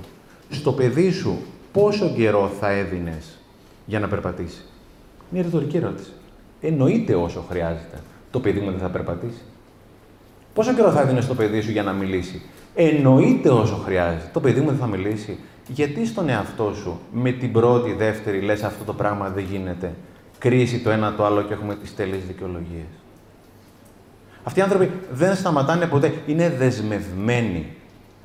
Κάπου έχω ακούσει ένα ωραίο, το οποίο είναι πάρα πολύ απλό. Λέει το αυγό δεν θα βράσει ποτέ σε χλιαρό νερό θα βράζει σε καυτό νερό. Πρέπει να βράζει, πρέπει να καίγεται η ψυχή μου για τον όνειρό μου για να ξεκινήσω να έχω προϋποθέσεις για να το πετύχω. Και προερχόμαστε από ένα λαό και είμαστε ελεύθεροι αυτή τη στιγμή, γιατί πριν από 200 χρόνια οι πρόγονοί μας δεν είπαν ναι, είπαν ελευθερία ή θάνατος. Δεν είπανε να δοκιμάσουμε και αν μας βγει μαζί και με τους Τούρκους. Είπαν ελευθερία ή θάνατος. Όταν φτάσω στο σημείο να πω το όνειρό μου ή θάνατος συμβολικός ή κυριολεκτικός, μάντεψε τι, μάλλον θα το έχεις. Το κακό με εμάς, δώσ' ένα λεπτάκι. Το κακό με εμάς εδώ πέρα είναι από ότι βλέπουμε όλοι αξιοπρεπείς, καλοντημένοι κτλ. Έχουμε ένα ωραίο σπίτι για να μείνουμε. Είμαστε και αρτιμελείς από ό,τι βλέπω, οπότε δεν καιγόμαστε. Κάποιοι άλλοι άνθρωποι καίγονται πραγματικά. Διάβαζα την ιστορία ενός ανθρώπου που ήταν στο Λονδίνο και ο οποίος ήταν homeless, έμενε στο δρόμο ο οποίος κάποια στιγμή δεν είχε τι να κάνει και έπρεπε να γυαλίσει τα παπούτσια των συνανθρώπων του προκειμένου να έχει εισόδημα για να. Τα γυάλιζε τόσο καλά γιατί το μέλλον του εξαρτιόταν κυριολεκτικά από το γυάλισμα των παπουτσιών. Κάποια στιγμή τον βρήκε ένας χρηματιστής από το City του Λονδίνου. Λέει: Θα έρθεις και στην εταιρεία γιατί γυαλίζεις πολύ καλά τα παπούτσια, να μας γυαλίσει όλων τα παπούτσια. Λέει: Βεβαίως και θα έρθω. Κάθε μέρα πήγαινε και γυάλιζε όλη η εταιρεία στα παπούτσια κορυφαία, όταν λέμε κορυφαία, κορυφαία. Μετά κάποια στιγμή τον βρίσκει και μια άλλη χρηματιστηριακή εταιρεία και του λέει: Θα έρχεσαι και σε εμάς. Κοντολογής δεν μπορούσε. Αυτή τη στιγμή ο άνθρωπος έχει μια εταιρεία η οποία ουσιαστικά γυαλίζει τα παπούτσια τραπεζιτών και χρηματιστών στο σύντη του Λονδίνου. Απασχολεί 30 άτομα προσωπικό και επειδή είναι και πολύ ευαίσθητος με το θέμα των homeless ανθρώπων, των ανθρώπων που δεν έχουν σπίτι να μείνουν, προσλαμβάνει ανθρώπους που δεν έχουν σπίτι να μείνουν. Αυτός ο άνθρωπος και εγώτανε για να βρει το σπίτι. Το κακό με εμάς είναι ότι εντάξει, τσουλάει. Αυτό είναι το κακό. Γι' αυτό δεν είμαστε και πάρα πολύ δεσμευμένοι. Όσοι και όταν δεν είμαστε δεσμευμένοι. Ακούς τον πρώτο, θα βρούμε αυτό είναι ξύλο. Ακούς τον πρώτο και κάνει, ο πρώτος κάνει αυτό εδώ. Χτυπάει μια πόρτα. Και η πόρτα δεν ανοίγει. Και έρχεται ο δεύτερος και ο δεύτερος κάνει αυτό εδώ.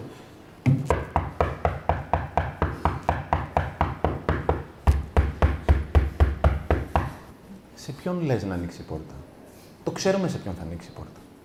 Γιατί παρετούμαστε τόσο νωρίς από τα όνειρά μας; Και guess what, όταν απαραίτούμαστε εμείς, παρετούνται και τα παιδιά μας. Τα παιδιά, τα παιδιά μας κάνουν πάντα αυτό που κάνουμε, δεν κάνουν ποτέ αυτό που τους λέμε να κάνουν, αλλά κάνουν πάντα αυτό το οποίο κάνουν.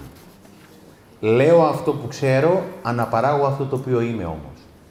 Είναι πολύ σημαντικό να, με πραγματικά, να το θέλω πάρα πολύ. Όταν το θες πάρα πάρα πολύ, νομίζω το έχω εδώ πέρα. Σε έχω δει, δώσ' ένα λεπτάκι μόνο. Το έχω εδώ πέρα. Ναι, το έχω εδώ πέρα. Αυτό ένα μήνυμα για μένα είναι μια υποδειγματική κατάσταση δέσμευσης. Μου έχει έρθει πριν από λίγο καιρό ένα μήνυμα στο κινητό ή στο Facebook, δεν θυμάμαι τι, από μια κοπέλα. Λέει Καλημέρα κύριε Ξενάκη, ονομάζομαι Ελένη Σεμερτζίδου. Είχαμε συναντήσει στη Βέρεια στην ομιλία σας και τα λοιπά και συναντήκαμε ξανά στα Public Θεσσαλονίκης. Μου δώσατε ένα χαρό, καιρό χαστού και συνήλθα. Χάρη σε εσάς πήρα κάποιες σημαντικές αποφάσεις, όπως και αν είμαι 39 να δώσω πανελίνε κτλ. Το όνειρο δεν έχει ηλικία είτε 39, είτε 49 ή 99, είναι ιερό το όνειρο. Για ποιο λόγο δείχνω το μήνυμα; Στέλνω ένα μήνυμα στην κοπέλα, λέω να σου πω κάτι μπορείς να βγάλεις το επώνυμό σου. Θα ήθελα πάρα πολύ να δημοσιεύσω αυτό το μήνυμα σαν υπόδειγμα δέσμευσης. Και τι μου λέει; Μου λέει: Δεν θέλω να βγάλετε καθόλου το επώνυμό μου. Θέλω να αναγκαστώ, να εκτεθώ, να ακουστεί το επώνυμό μου και να αναγκαστώ να το κάνω αυτό το πράγμα. Αυτή η κοπέλα ήταν δεσμευμένη και τώρα δίνει για τις πανελληνίε εξετάσεις.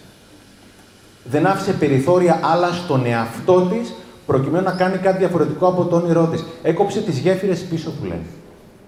Κάποια στιγμή ρωτούσα τη μικρή μου την κόρη, μετά αν έχουμε χρόνο, θα σας βάλω τα βιντεάκια τα οποία βάζουμε στα σχολεία. Στο YouTube υπάρχουν. Αν γράψει κάποιος τις λέξεις ναι, μπορώ με ελληνικά, είναι τα βιντεάκια που φτιάχνουμε και είναι βιντεάκια που δίνουμε στα σχολεία. Είναι 40 βιντεάκια αυτή τη στιγμή, προφανώς είναι δωρεάν. Βλέπαμε ένα βιντεάκι με τις κόρες μου. Και όλος τυχαίως η μικρή μου η κόρη, που είναι ο διάλογος της οικογένειας, όπως καταλαβαίνετε, γυρίζει και μου λέει: Μπαμπά, αυτό το κοριτσάκι είναι δεσμευμένο. Η πρωταγωνίστρια του βίντεο. Λέω: Τι σημαίνει για σένα δέσμευση; Προσέξτε τότε ήταν 6 χρονών τι μου λέει. Νομίζω ότι η δέσμευση είναι να υποσχεθώ στον εαυτό μου ότι δεν θα παρατήσω ποτέ. Όποιο συμβιώνει, παρακαλώ σημειώστε, γιατί είναι μόνο ένα εξάχρονο μπορεί να δώσει τόσο κορυφαίο ορισμό δέσμευσης. Δέσμευση είναι να υποσχεθώ στον εαυτό μου, εγώ θα τόνιζα στον εαυτό μου, ότι δεν θα παρατήσω ποτέ. Αυτό για μένα είναι δέσμευση. Άρα η πρώτη συνήθεια είναι κινούμε, η δεύτερη επιλέγω, η τρίτη είναι δεσμεύομαι. Θέλεις να πεις κάτι τώρα εσύ που είσαι 20 Σε κάλυψα; Σίγουρα. Τέταρτη συνήθεια. Αυτοί οι άνθρωποι έχουν ένα χαρακτηριστικό, κάνουν πάντα το κάτι παραπάνω. Αυτός ο Δήμετρος είναι ο Πάρης, είναι ο διευθυντής των public ξερών που είχα πάει πάνω να δώσω κάποια ομιλία. Και κάποια στιγμή πριν ξεκινήσει η ομιλία, άρα είναι υπάλληλος, δεν είναι ιδιοκτήτης. Πριν ξεκινήσει η ομιλία, βλέπω τους ανθρώπους περιμένουν από κάτω και μου λέγανε κάποιες ιστορίες για τον Πάρη. Λέει ο Πάρης, πέρα από την ανάρτηση των προσκλήσεων, των ομιλητών, οτιδήποτε όποιο θα μιλήσει, παίρνει τηλέφωνο του αιρέου συνανθρώπους του έναν προς έναν, προκειμένου να κάνει τηλεφωνικό follow-up. Να τους καλέσει, να πει σήμερα μιλάει η Νίνα, σήμερα μιλάει ο Στέφανος, θα έρθετε; Ένα προς ένα. Λέω μπράβο, Πάρη. Μετά κάποια στιγμή βλέπω κάτω από, τα, από τις καρέκλες, βλέπω κάτι πλαστικά από τρία μπύρας. Λέω αυτά. Μου λέει ο Πάρης, έχει κάνει μια συνεννόηση με μια βορειοελλαδική ζηθοποιία προκειμένου να κερνάει τις μπύρες. Λέω μπράβο, Πάρης.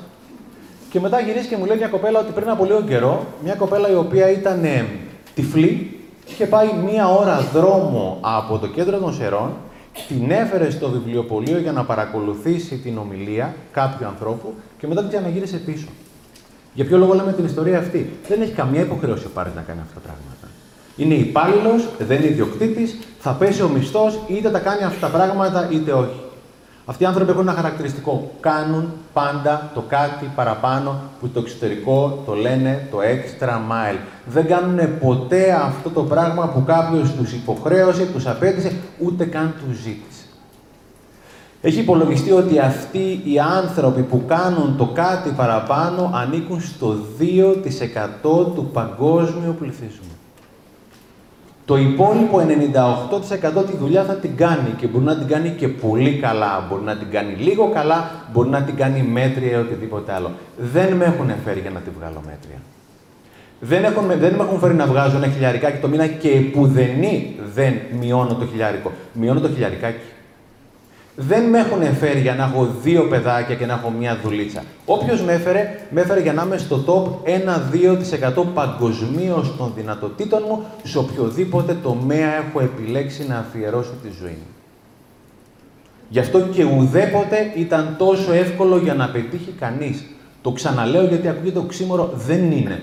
Όταν το πρωτοάκουσα είχα τσινήσει πάρα πολύ. Ουδέποτε ήταν τόσο εύκολο για να πετύχει κανείς. Μιλάω συχνά σε ηλικία ή σε πανεπιστήμια, παιδιά 16, 17, 18, 19, 20 χρονών. Και μου λένε ότι όταν μου δίνουν εμένα 500 ευρώ, εγώ θα δουλέψω για 499 το πολύ 500. Φίλε, θα δουλέψεις για 5 χιλιάρικα. Και δεν το κάνεις για τον εργοδότη, το κάνεις για σένα. Γιατί αν συνηθίσει να δουλεύεις για 5 εκατοστάρικα, δεν υποτιμώ ούτε ένα ευρώ. Αλλά αν συνηθίσω ουσιαστικά να δουλεύω για 5 εκατοστάρικα, η ταυτότητά μου δεν είναι αυτός που είμαι. Είναι αυτός που θεωρώ ότι είμαι. Οπότε, αν συνηθίσω να δουλεύω για 5 εκατοστάρικα, μέσα μου θεωρώ ότι αξίζει για 5 εκατοστάρικα. Αν δουλέψω για 5 χιλιάρικα, θα αισθάνομαι, θα νιώθω, θα ξέρω ότι αξίζει για 5 χιλιάρικα. Το αφεντικό μπορεί να μην είναι καλό.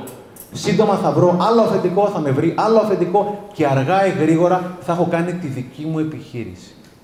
Όσοι έχετε επιχειρήσεις ή ξέρετε ανθρώπους που έχουν επιχειρήσεις και ήταν κάποια στιγμή στην εξαρτημένη εργασία, ήταν υπάλληλοι, κάναν πάντα το κάτι παραπάνω. Δεν γίνεσαι επιχειρηματίας και δει πετυχημένος επιχειρηματίας όταν δεν κάνεις το κάτι παραπάνω. Το κάτι παραπάνω είναι τρόπος ζωής. Το κάνεις για σένα. Δεν το κάνεις ούτε για το αφεντικό, ούτε κάνει για τα δικά σου τα παιδιά. Ήμουνα στο Αγρίνιο και έδινα μια αντίστοιχη ομιλία και μιλούσα για το extra mile, το κάτι παραπάνω. Και μια κοπελίτσα άκουσε λάθος. Μου λέει: Νόμιζα ότι εννοούσες το extra smile, το extra χαμόγελο. Λέω, φίλε, να σου πω κάτι, έχεις δίκιο. Αυτοί οι extra milers είναι και extra smilers. Γουστάρουν, περνάνε καλά. Το ξαναλέω, το αφεντικό μπορεί να μην είναι καλό. Θα επιλέξει να πας, επιλέγω, η δεύτερη συνήθεια, πάω σε άλλο αφεντικό. Άσε που αργά ή γρήγορα θα σε έχει βρει το άλλο αφεντικό, θα σε έχει προσεγγίσει πριν το κάνεις εσύ. Και έχω εδώ πέρα, yes, το έχω εδώ πέρα, είναι από τους ήρωές μου αυτός, παρότι δεν τον έχω γνωρίσει ποτέ, είμαστε πάντα στο κάτι παραπάνω. Στο extra mile. Είμαι στη Βασιλή Σοφίας, περπατάω και βρίσκω μπροστά μου αυτό το κρεβάτι αστέγους στη μέση του δρόμου. Το οποίο είναι φτιαγμένο, φαντα... δείτε πόσο ωραίο είναι φτιαγμένο, σε ντόνια, κουβέρτες, παπλώματα, στην απόλυτη στίχηση. Δεν είναι κρεβάτι, είναι έργο τέχνης. Εγώ δεν έχω φτιάξει ποτέ το δικό μου κρεβάτι τόσο καλά για να είμαι ειλικρινής. Δεν μπορώ παρά βάζω κάποια χρήματα, δεν έχει σημασία. Και μετά ρωτάω τον μαγαζάτορα που είναι δίπλα. Λέω, θα ήθελα να γνωρίσω αυτόν τον άνθρωπο, να του πάρω μια συνέντευξη, να δω τις αξίες του και τι είναι αυτό που γουστάρει και πώς τα καταφέρνει τόσο καλά. Μου λέει ο άνθρωπος αυτός εργάζεται. Λέω, συγγνώμη, ο άστεγο εργάζεται. Μου λέει, ναι, κάθε πρωί φεύγει, γυρίζει το απόγευμα. Ο οποίος είχε κάθε λόγο να επικαλεστεί το γνωστό αφήγημα ότι η ζωή με αδίκησε κτλ.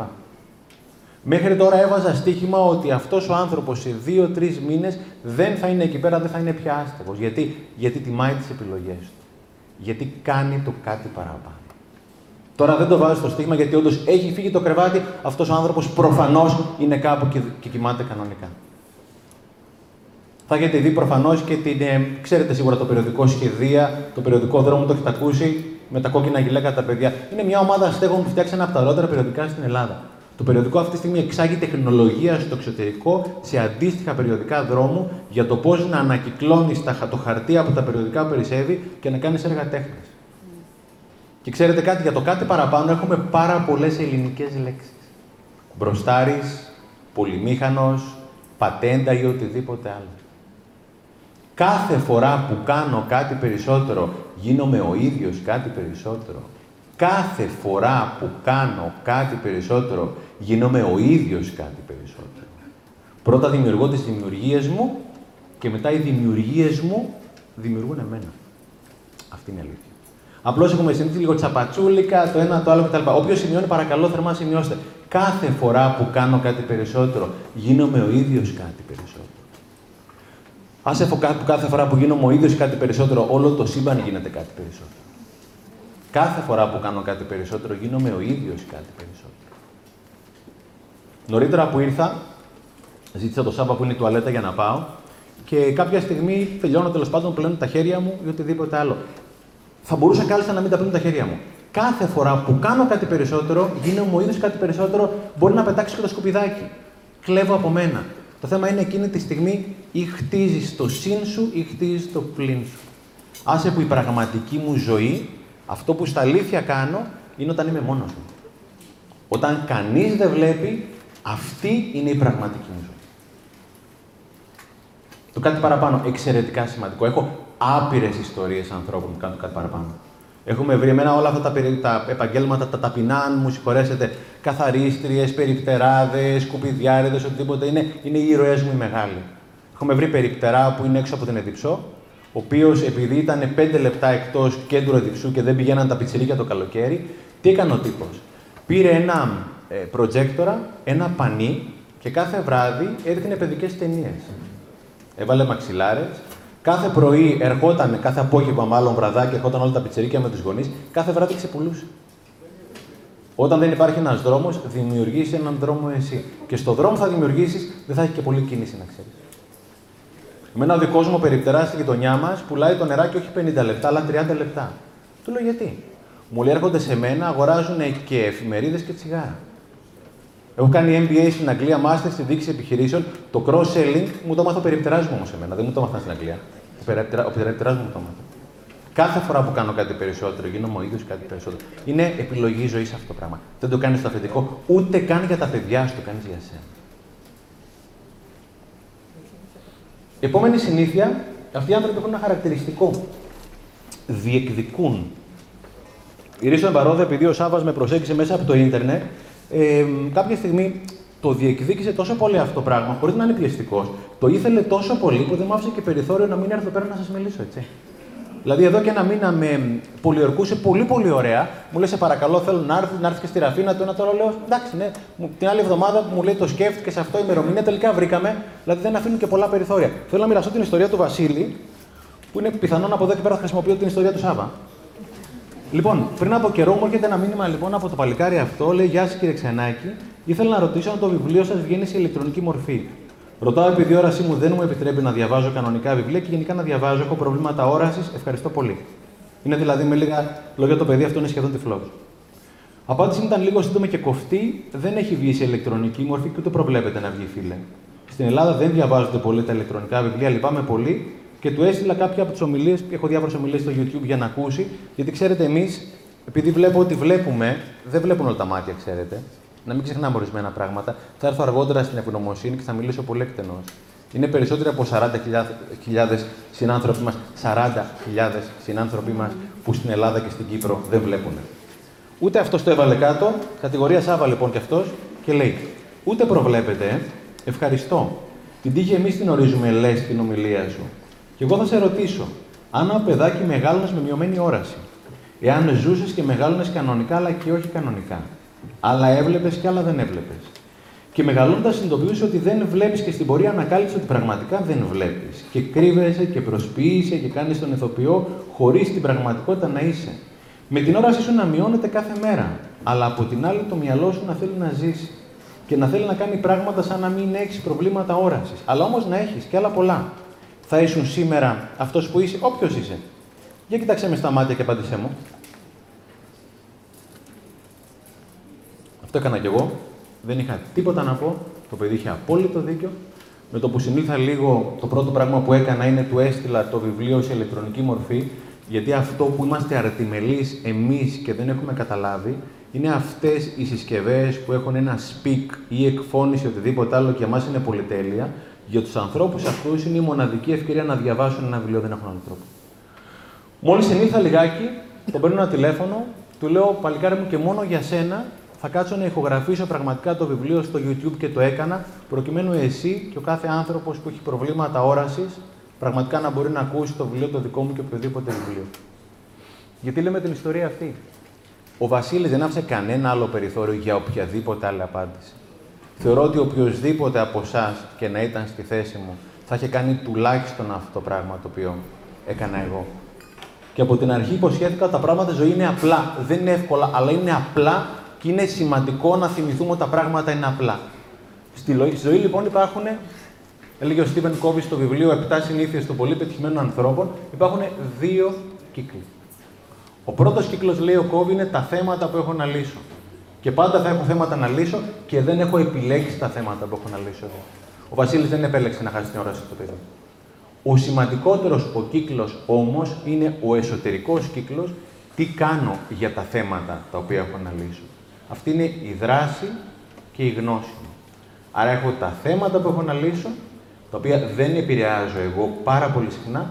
Έχω το μικρό το κύκλο είναι τι κάνω για να λύσω αυτά που έχω να λύσω. Ο Θεούλης μου έδωσε μία και μόνο μία δουλειά. Ο δεύτερος ο κύκλος να είναι όσο πιο μεγάλος γίνεται. Με σκοπό να υπερκαλύψει τον πρώτο κύκλο.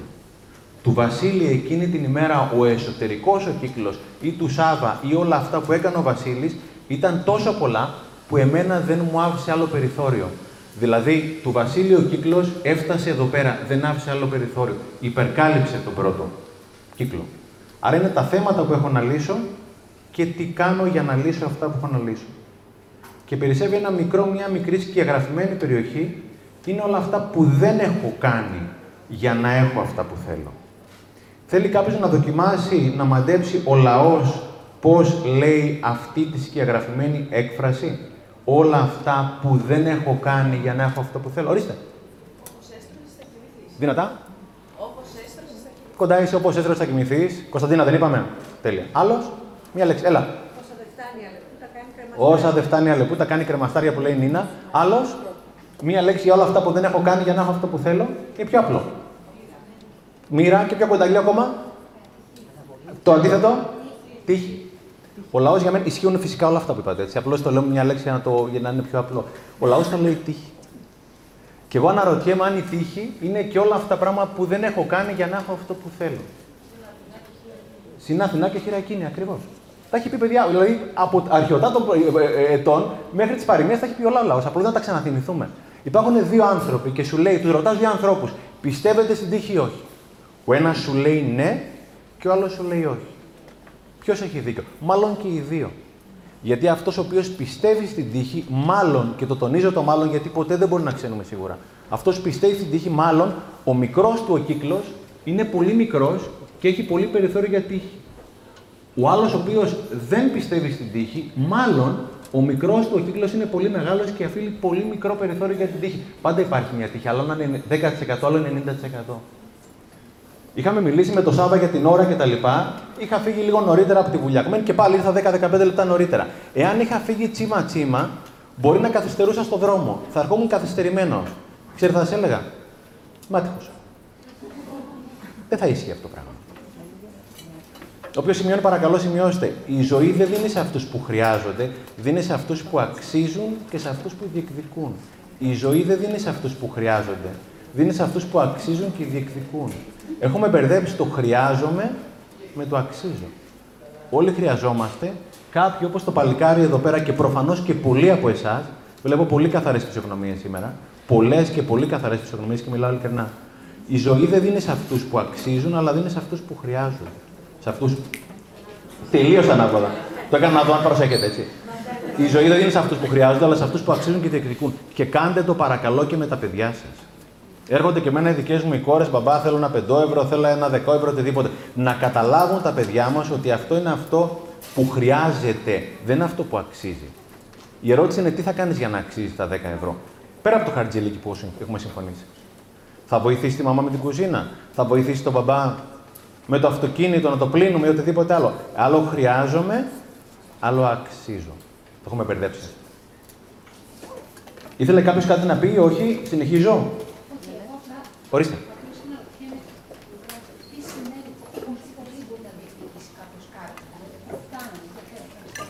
Μέχρι κάποιο σημείο. Μέχρι κάποιο σημείο εξαρτάται τι είσαι. Αν είσαι καλό παιδί, έχω δηλαδή κάποιους ανθρώπους, φίλους, οι οποίοι είναι πάρα πολύ καλά παιδιά όταν θα υπάρχει, είμαι και γόριμο, σου λέω: Ξέρεις, δεν μπορώ. Το μικρό σου; Δήμητρο, θα σου πω: Δεν μπορώ. Θα μπορούσα να πω Σάββα, Σάββα δεν μπορώ. Αλλά πολλές φορές έχουμε μεγαλώσει και όλοι σαν καλά παιδιά και λέμε τώρα η δεύτερη φορά μπορεί να τον ενοχλήσω. Ο καθένας μας έχει φτιάξει το παραμύθι πάρα πολύ καλά, προκειμένου να μην αναγκαστούμε να κάνουμε αυτό το οποίο θα έπρεπε να κάνουμε. Κάποιος δηλαδή θα το βαφτίσει μην ενοχλήσω. Κάποιος άλλος κάποιο διαφορετικό. Μπορεί να είναι και κάποιος ενοχλητικό. Εάν είναι, θα του πω: Ξέρεις, δεν θα μπορούσα φιλαράκι έχω να τα παιδιά μου. Έλεγε ο Σάρμα, do your best and let life do the rest. Κάνε το καλύτερό σου και ας τη ζωή να διαλέξει και τι θα κάνει. Υπάρχει και ένας Θεός ο οποίος αποφασίζει. Υπάρχει μια πολύ μεγαλύτερη δύναμη από εμάς. Αλλά εγώ οφείλω να κάνω το καλύτερο για μένα και για τους συνανθρώπους μου. Και να σου πω και κάτι. Ζούμε σε ένα σύμπαν όπου υπάρχει ένα παραμύθι ότι η ζωή μου χρωστάει. Γεννιόμαστε, γεννιόμαστε όλοι σαν κάποιος να μας χρωστάει. Φιλαράκια δεν μας χρωστάει κανένας. Δεν σου χρωστάει κανένας. Χρωστάς να βγάλεις τον καλύτερο εαυτό σου για σένα και τους συνανθρώπους σου. Όλοι γεννιούνται σαν κάποιος να μας χρωστάει. Ούτε καν τα παιδιά μας δεν μας χρωστάνε. Εάν είμαστε καλοί γονείς, θα έχουμε καλές σχέσεις με τα παιδιά μας. Εάν έχουμε την αίσθηση ιδιοκτησίας ή τηλεκατεύθυνσης που υπάρχει στην Ελλάδα, ξέρετε πολλούς γονείς που δεν έχουν καλές σχέσεις με τα παιδιά μεγαλώνοντας. Η ζωή δεν δίνει σε αυτούς που χρειάζεται, αλλά σε αυτούς που αξίζουν. Ποιος μπορεί να αξίζει, Όλοι μας. Ποιοι επιλέγουν να αξίζουν, Κάποιοι από εμάς. Η επόμενη συνήθεια είναι από τις πολύ αγαπημένες μου. Ήμουνα στην Κόρινθο πριν από μία εβδομάδα, στο πρώτο δημοτικό σχολείο Κορίνθου και δίναμε κάποια ομιλία. Τον κύριο αυτό γνώρισα εκεί πέρα. Δίναμε κάποια ομιλία για τους εκπαιδευτικούς, δασκάλους, γονείς και κάποια παιδιά για αυτό το ναι μπορώ το πρόγραμμα που θέλουμε να μπει σε όλα τα σχολεία. Κάποια στιγμή μου γνωρίζει κάποιος τον κύριο Βλάση και μου λέει την ιστορία του κύριος Βλάση. Η ιστορία του Βλάση είναι εξής. Ήταν καθηγητής φυσικής στην Κόρινθο και όταν αφιπηρέτησε, όπως έλεγε, δηλαδή συνταξιοδοτήθηκε, όταν αφιπηρέτησε τέλος πάντων ο κύριος Βλάσης, στα 50 τόσα, το 60 τόσα, το δεν ξέρω τι, είδε ότι υπάρχει πάρα πολύ μεγάλη ανάγκη για ανθρώπους οι οποίοι ουσιαστικά θέλουν να δώσουν εξετάσεις, πανελλήνιες, μικρά ή μεγαλύτερα παιδιά ή πολλές φορές και ενήλικοι άνθρωποι, αλλά δεν έχουν, δεν έχουν τα λεφτά να κάνουν φροντιστήριο. Οργάνωσε μια εξαιρετική πρωτοβουλία ο κ. Βλάσης για να βοηθήσει όλους τους ανθρώπους αυτούς. Από τη μία από το 2012 που το έχει οργανώσει το λεγόμενο κοινωνικό φροντιστήριο, έχουν παραπάνω από 1.500 παιδιά και ενήλικες έχουν ευεργετηθεί από την πρωτοβουλία αυτού Βλάση και από την άλλη είναι δεκάδες ή εκατοντάδες εθελοντές που βοηθάνε τους πρώτους.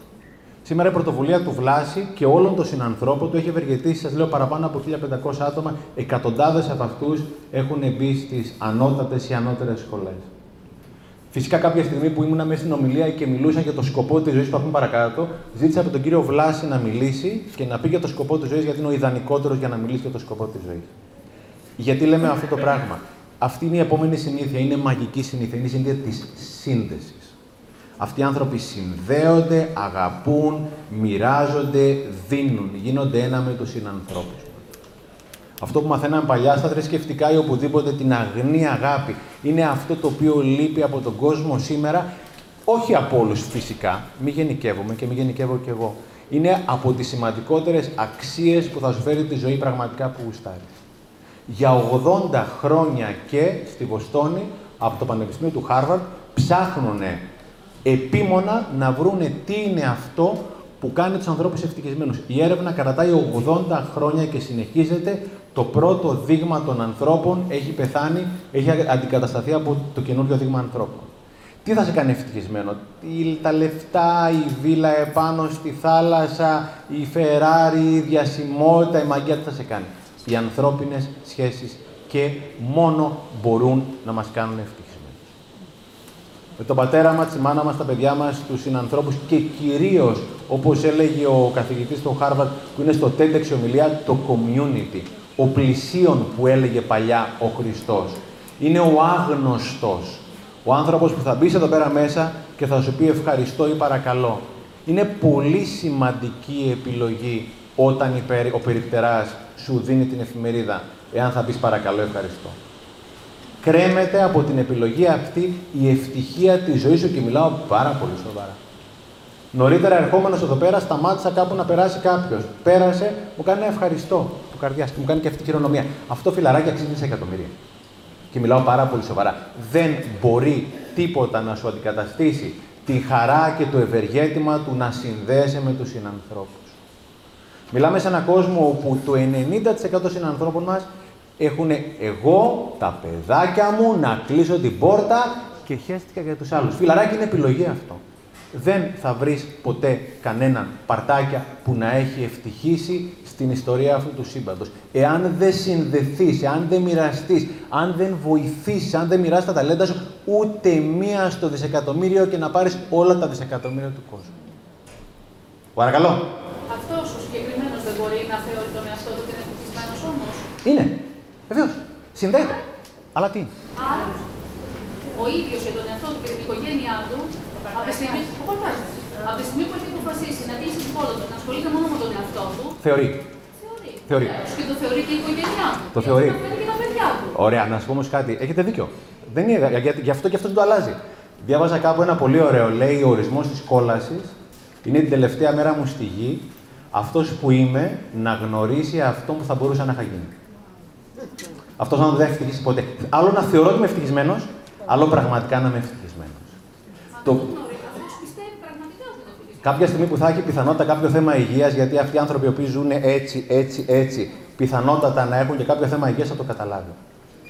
Αυτό δεν μπορεί να χαρεί με τη χαρά του άλλου. Δεν υπάρχει ωραιότερο πράγμα από το να μπορεί να χαρεί με τη χαρά του άλλου. Δηλαδή, αν ακούω τον βλάσει εκείνη την ημέρα και πολλούς από εσάς, όταν βλέπω χαρούμενες φάτσες, βλέπω ανθρώπους οι οποίοι είναι καλά με τον εαυτό τους και με τους τριγύρω τους. Όταν βλέπω φάτσες οι οποίες είναι στεναχωρημένες, είναι φάτσες που συνήθως δεν έχουν καλά με τον εαυτό μας και το τριγύρω μας γιατί αυτά πάνε μαζί. Είναι επιλογή να μην συνδέουμε και δεν είναι τίποτα υποχρεωτικό. Η νευροεπιστήμη λέει ότι κάθε φορά που συνδέομαι, ο οργανισμός εκρίνει σερετονίνη και οξυτοκίνη, οι οποίες είναι οι πιο θεραπευτικές ορμόνες. Αυτοί οι άνθρωποι που συνδέονται, έχει γίνει έρευνα και έχουν πολύ καλύτερη υγεία. Πήραν χίλιους ανθρώπους, και ευχαριστώ που το αναφέρατε. Πήραν χίλιους ανθρώπους στην Αμερική πριν από χρόνια, οι οποίοι είχαν πάθει ένα καρδιακό επεισόδιο. Τους χωρίσαν σε δύο κατηγορίες. Τους ανθρώπους του εμείς, τους ανθρώπους του εγώ. Οι του εμείς είχαν 50% μικρότερη πιθανότητα να πάθουν δεύτερο καρδιακό επεισόδιο. Και αυτοί οι άνθρωποι είναι πολύ πιο πετυχημένοι, είτε επιχειρηματίες είτε οτιδήποτε άλλο. Έρευνα λέει ότι έχουν φτάσει να έχουν μέχρι και 7 φορές καλύτερα αποτελέσματα από τους ανθρώπους του εγώ. Ο άνθρωπος του εγώ τελικά θα δυστυχήσει, δεν θα περάσει καλά. Ή τουλάχιστον δεν μπορεί να ευτυχήσει, δεν μπορεί να ευτυχήσει. Είμαστε φτιαγμένοι για να είμαστε συνδεδεμένοι. Αυτή είναι η δική μου, η δική μου γνώμη και αν δείτε και τις παροιμίες του λαού, κάνε το καλό, ρίξτε το γυαλό, όλα αυτά τα πράγματα συνομολογούν. Είναι συγκλονιστικό πόσο όμορφο είναι να μοιράζεται κάποιος με κάτι και θα κάνουμε και ένα πειραματάκι αργότερα να το νιώσουμε και εδώ πέρα και θα μου πείτε πραγματικά μετά πώς είναι. Θέλω λίγο να μιλήσω πάλι για αυτή τη συνήθεια και μετά να πάμε σε αυτό το οποίο αναφέρατε και ευχαριστώ που το αναφέρατε. Εννοείται.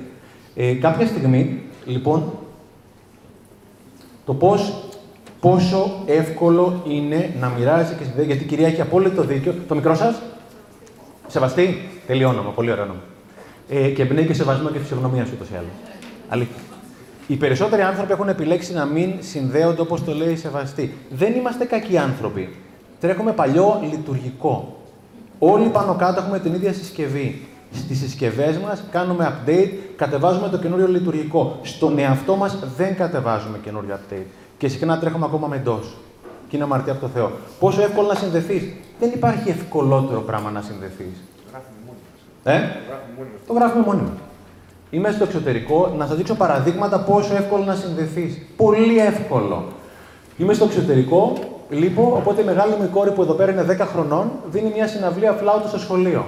Ένας μπαμπάς, πολύ φίλος που τα παιδιά μας είναι μαζί, πήρε ένα δευτερόλεπτο από το χρόνο, την έβγαλε φωτογραφία και μου την έστειλε στην άλλη άκρη του κόσμου. Του λέω, Βαγγέλη, δεν έχω λόγια να σε ευχαριστήσω. Μου λέει, Εγώ φιλαράκι το χάρηκα παραπάνω από σένα. Αυτός ο οποίος έχει μάθει να μοιράζεται, εδώ πέρα υπάρχει μια παγίδα, παίρνει πολύ πιο πολλά από αυτόν ο οποίος θα πάρει. Θέλει πολύ προσοχή και το λέω ξανά για τις εξαιρετικές μαμάδες και μπαμπάδες, πρέπει πρώτα να έχετε για να μπορείτε να δώσετε. Το να δίνω κάτι που δεν έχω είναι θυματοποίηση. Και είναι πολύ άσχημο αυτό το πράγμα. Είχε πει ότι ο έχων του δύο χιτώνες να δίνει τον έναν. Δεν είχε πει ο έχων τον έναν να δίνει τον έναν. Αυτό είναι θυματοποίηση. Είναι win-win. Να κερδίζω εγώ για να κερδίσει και ο άλλος. Δεν μπορώ να δώσω κάτι που δεν έχω. Πόσο εύκολο να συνδέομαι; Είμαι στην Κόρινθο πριν από καιρό. Έχω δώσει μια ομιλία πάλι για το σχολείο και μια εκπαιδευτικός έρχεται και μου δίνει ένα ραβασάκι. Χειρόγραφο, παιδιά. Πόσο όμορφο είναι το χειρόγραφο μήνυμα. Λέει, φίλε Στέφανε, σε ευχαριστώ. Με έπεισε να θέλω να γίνω καλύτερη πριν δω τα ραδίκια ανάποδα. Έχουμε μια έκφραση. Συνέχισε να μιλάς κτλ. Πόσο εύκολο είναι να συνδεθείς με τα παιδιά σου, με τους συνεργάτες, με τους φίλους σου, με οποιονδήποτε, με ένα χειρόγραφο μήνυμα την εποχή του mail, του facebook, του messenger, του inbox, οτιδήποτε άλλο. Είναι συγκλονιστικά εύκολο πραγματικά να συνδεθείς. Θα χαίρεσαι πιο πολύ εσύ παρά, τους άλλοι, παρά οι άλλοι. Κάποια στιγμή λοιπόν για το μαζί είμαστε πάντα στο μαζί, αυτό που έλεγε Σεβαστή είμαστε, είναι συμπαντική αρχή αυτή του μαζί. Και μου λέει ένας φίλος από το Facebook, μου λέει ότι η λέξη ηλίθιος, idiot, προέρχεται από τη λέξη ιδιώτης, στα αρχαία ελληνικά. Με την κακή λέξη ιδιώτης, την ψάχνω και τη βρίσκω, βρίσκω το λίμα και ο κύριος είχε δίκιο ότι η λέξη idiot προέρχεται από το ιδιώτης με την κακή έννοια σε ένα λόγο που είμαστε, σε ένα κόσμο που είμαστε πραγματικά όλοι συνδεδεμένοι ή θα έπρεπε να είμαστε. Και επειδή μιλάω για ηλικίους, θέλω να μοιραστώ ένα διάσημο ηλίθιο εδώ πέρα. Είναι ο πλανητάρχης. Sorry για αυτό το πράγμα. Πολύ σπάνια μιλάω για αντιαξίες, αλλά προσωπικά θεωρώ ότι αυτός ο άνθρωπος παραδίδει αντιαξίες. Λέει εδώ πέρα η συμφωνία την οποία εγώ έκανα με τους Κινέζους. Δεν δικαιούσε να μιλάς με το εγώ όταν αντιπροσωπεύεις ένα λαό 350 εκατομμυρίων και δυστυχώς και εμάς 7,5 εκατομμύρια σαν άτυπα πλανητάρχη. Άσε που όταν πλακώνεσαι με τους Κινέζους γίνεται το εξής. Ξεχνάς και πραγματικά το έχουν τονίσει οι κορυφαίοι επιχειρηματίες στην Αμερική. Το έλεγε ο Κουκ τη προάλλες, ο CEO της Apple, ότι αυτό το κινητό που είναι Apple κατά 60% είναι κινέζικο. Όταν πολεμάς τους δασμούς, βαράς τα πόδια σου, πολεμάς, πυροβολείς τα πόδια σου. Το 60% φτιάχνεται από τη Foxconn στην Κίνα αυτό το κινητό τηλέφωνο. Είναι η εποχή της παγκοσμιοποίησης. Είτε θέλουμε είτε όχι. Είμαστε όλοι ένα. Είτε θέλουμε είτε όχι. Το να είμαστε όλοι ένα δεν είναι επιλογή. Τι άλλο κάνει; Αυτό το πράγμα που έκανε αυτή τη στιγμή με τους δασμούς κατάφερε να κάνει τα αμερικάνικα αυτοκίνητα στην Κίνα πιο ακριβά. Αποτέλεσμα είναι οι, οι, οι Γερμανοί, που είναι οι παραδοσιακοί του ανταγωνιστές Mercedes και BMW, στην Κίνα το έχουν πάρει μερίδιο γιατί τους έχει κάνει δώρο. Τα αμερικάνικα αυτοκίνητα είναι πιο ακριβά. Είμαστε όλοι ένα φιλαράκι. Δεν υπάρχει first America ή οτιδήποτε. Είμαστε όλοι ένα.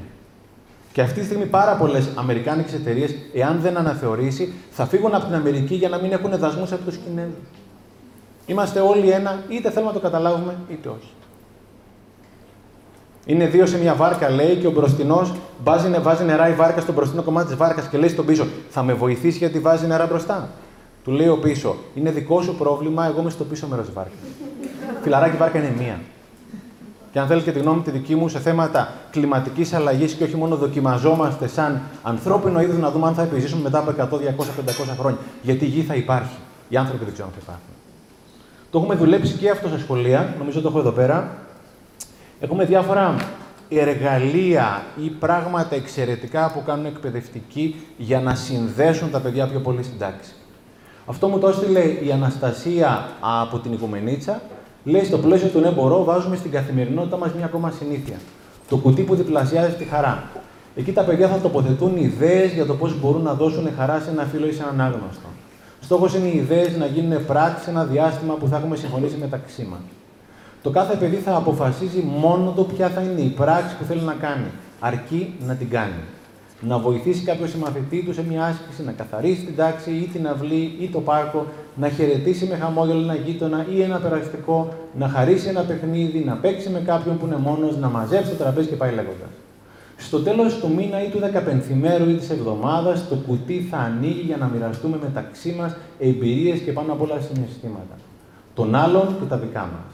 Και πάλι από την αρχή για την επόμενη πράξη χαράς.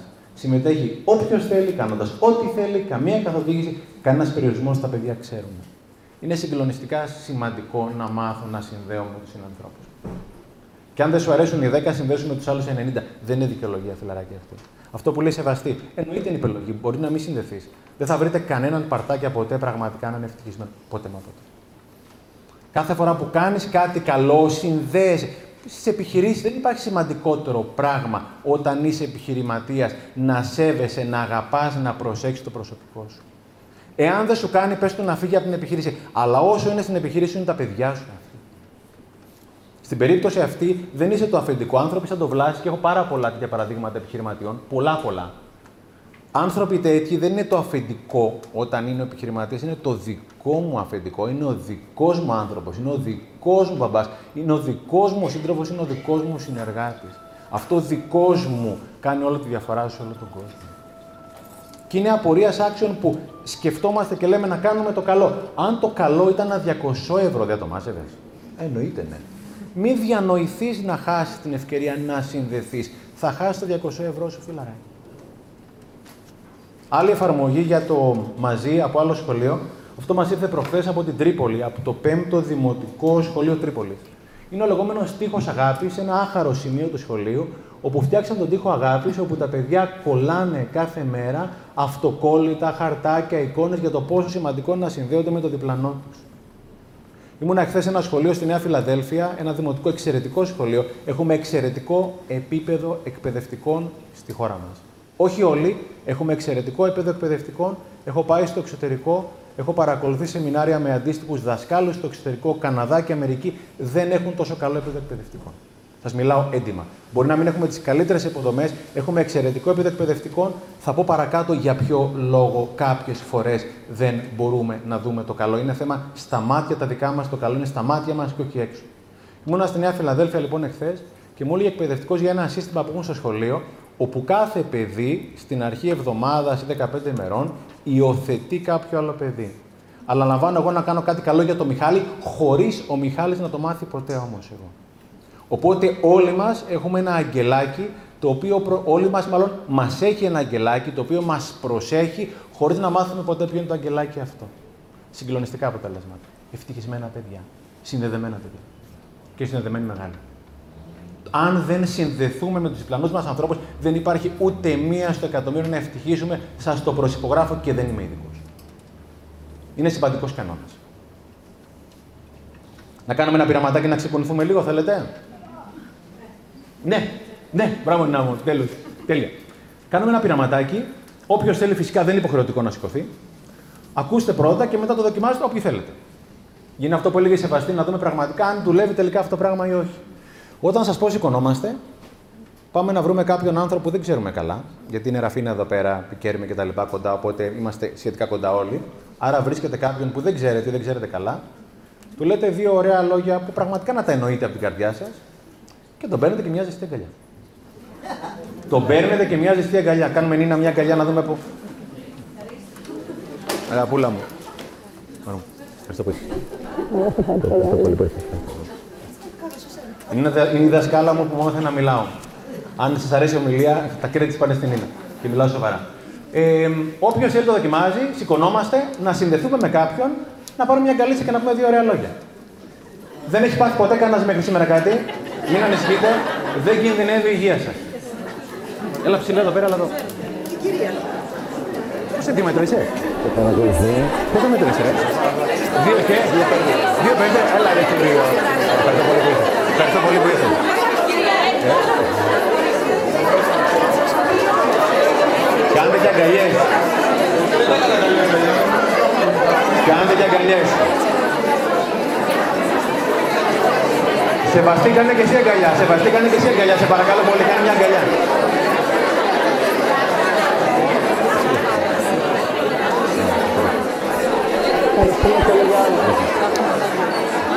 Και εμείς τις μόνοι μας.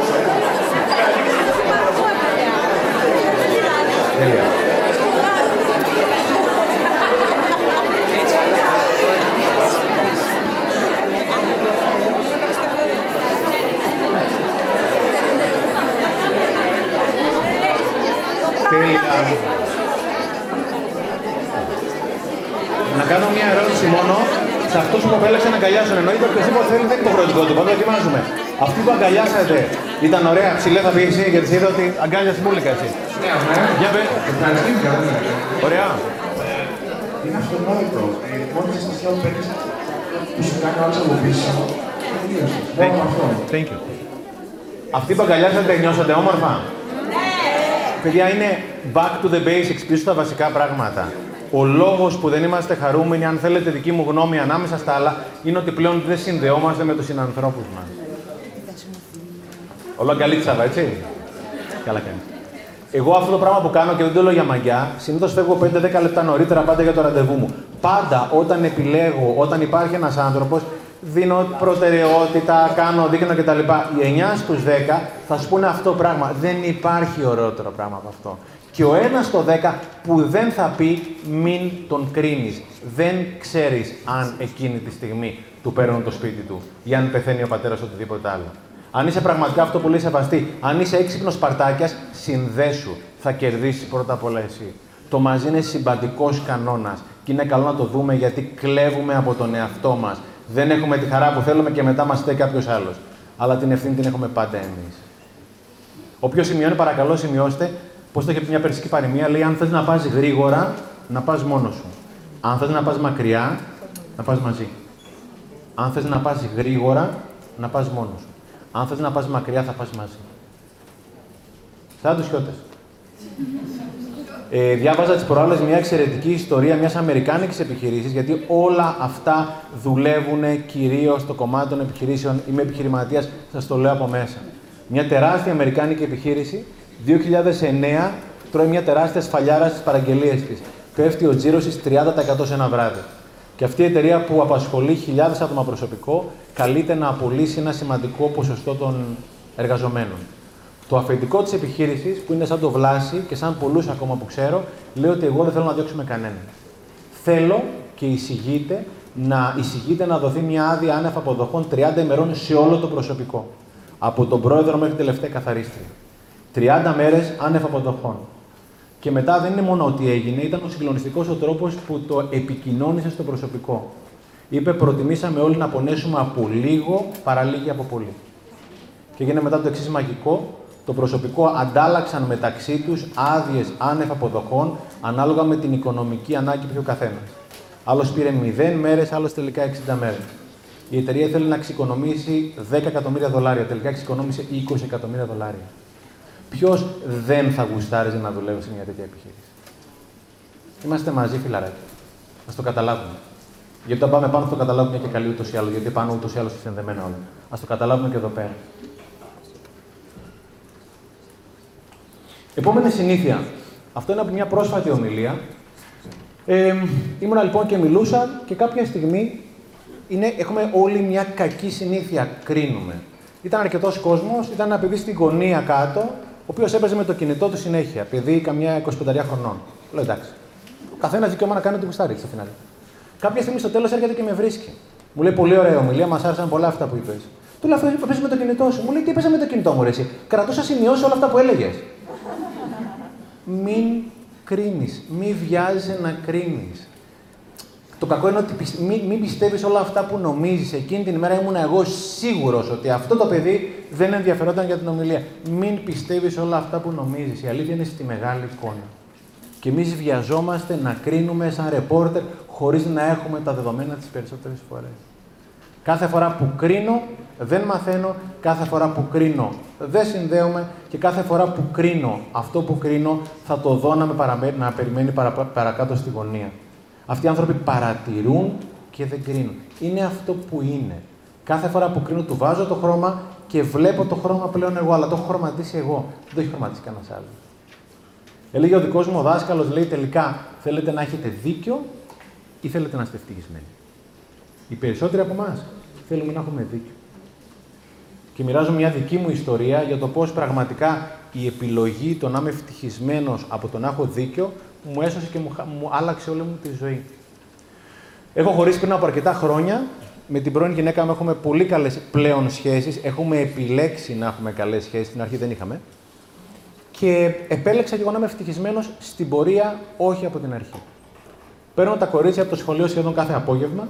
Οπότε η Μαρίλια, η μαμά των κοριτσιών μου, που είναι εξαιρετική, αλλά για τα δικά μου δεδομένα, το τονίζω για τα δικά μου δεδομένα, λίγο υπερβολική σαν μάνα, για τα δικά μου δεδομένα το τονίζω, με είχε παρακαλέσει ένα πράγμα κακομοίρα. Μου λέει: Μπορείς όταν παίρνεις τα κορίτσια από το σχολείο να μου στέλνεις ένα μηνυματάκι ότι πήρες τα παιδιά από το σχολείο; Εγώ εντωμεταξύ δεν ήθελα να στείλω μήνυμα.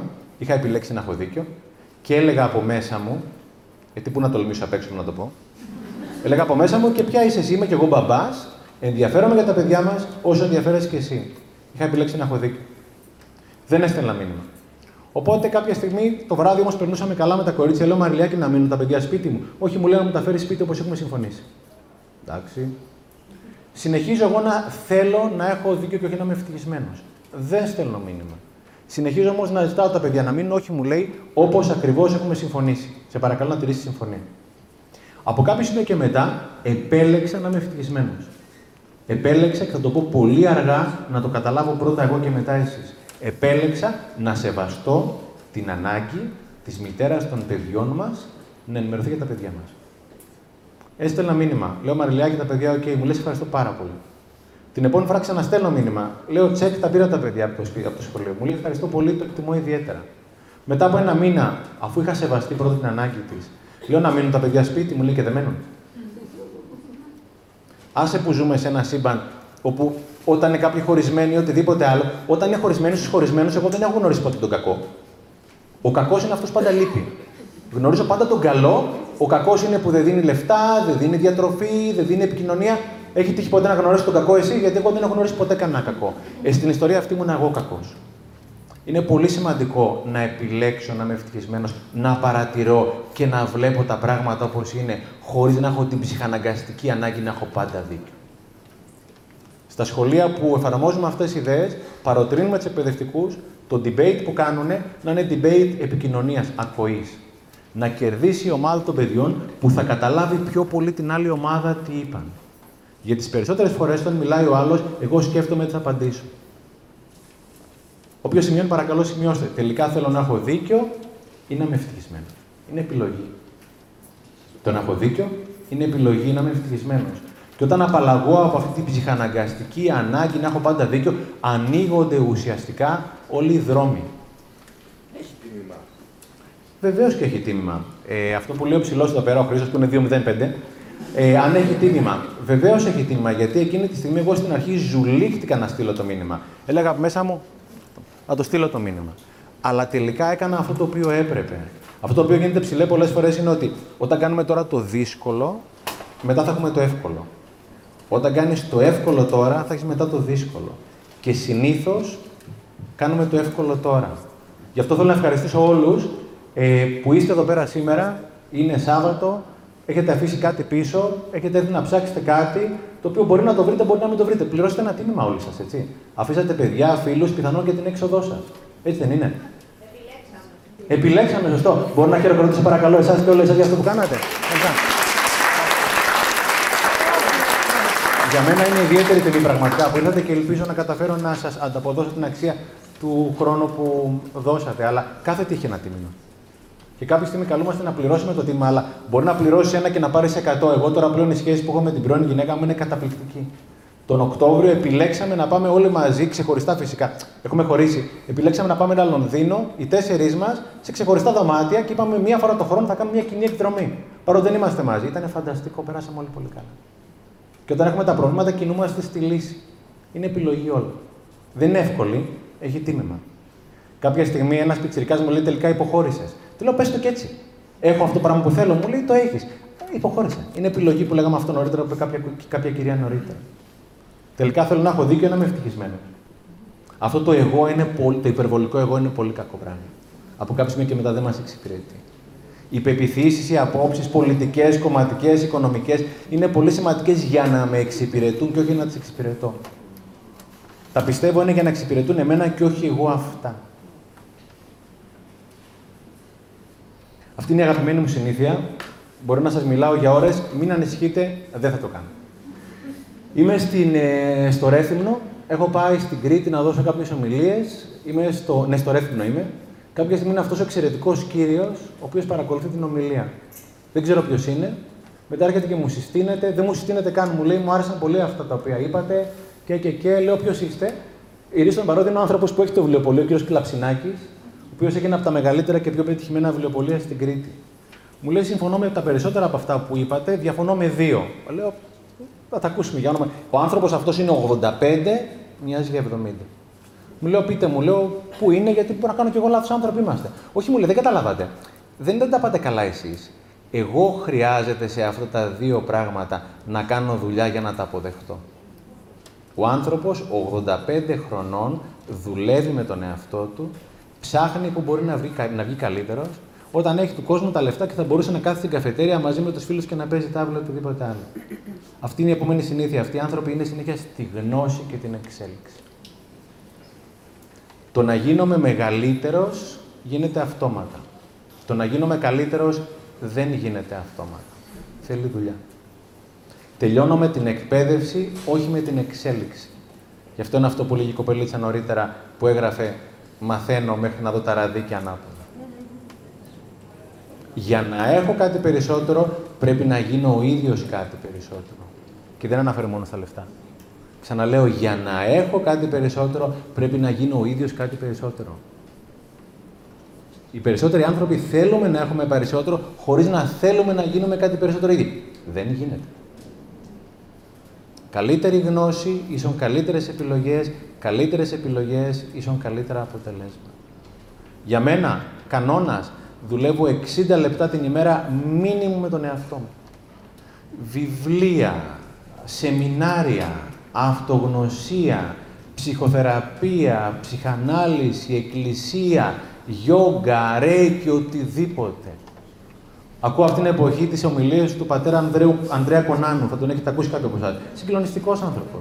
Δεν, δεν, δεν χορταίνω να τον ακούω. Όλη η γνώση υπάρχει εδώ πέρα. Όλη η γνώση υπάρχει εδώ πέρα.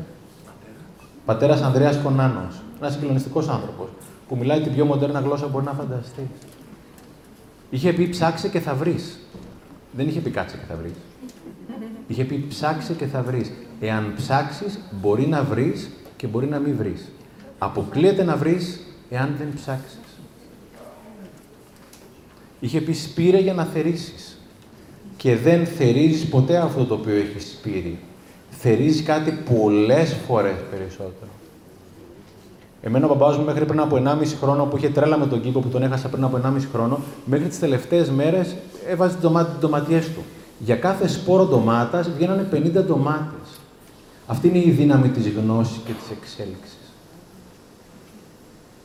Είμαι σε μια... Αυτό το θεωρώ πάρα πάρα πολύ σημαντικό. Πολύ σημαντικό αυτό. Δεν υπάρχουν καλοί και κακοί άνθρωποι εκεί πέρα έξω, παιδιά. Υπάρχουν άνθρωποι που δουλεύουν με τον εαυτό τους και άνθρωποι που είναι αδούλευτοι και αρνιούνται να δουλέψουν με τον εαυτό τους. Θέλω να δείτε τα, τα, τα ποσοτικά νούμερα της εξέλιξης. Είμαι σε μια ομιλία και λέει ένας ομιλητής. Αν καταφέρεις, λέει, να αυξάνεις την αξία σου κατά 0,3% την ημέρα όχι 3%, 0,3, 3 της χιλής, που είναι πολύ εύκολο. Κάθε μέρα. Στο τέλος του πρώτου χρόνου λέει, 3 της χιλής επί 365 μέρες, ουσιαστικά αυτό το πράγμα είναι 100%. Θα διπλασιάζει την αξία σου κάθε χρόνο. Ο τύπο τα είχε πει συγκλονιστικά, αλλά είχε κάνει και ξεχάσει κάτι, μια μικρή λεπτομέρεια. Δεν είχε υπολογίσει τον ανατοκισμό. Γιατί όταν βελτιώνομαι σήμερα, αύριο βελτιώνω και, την, και τη σημερινή μου, το σημερινό κέρδος.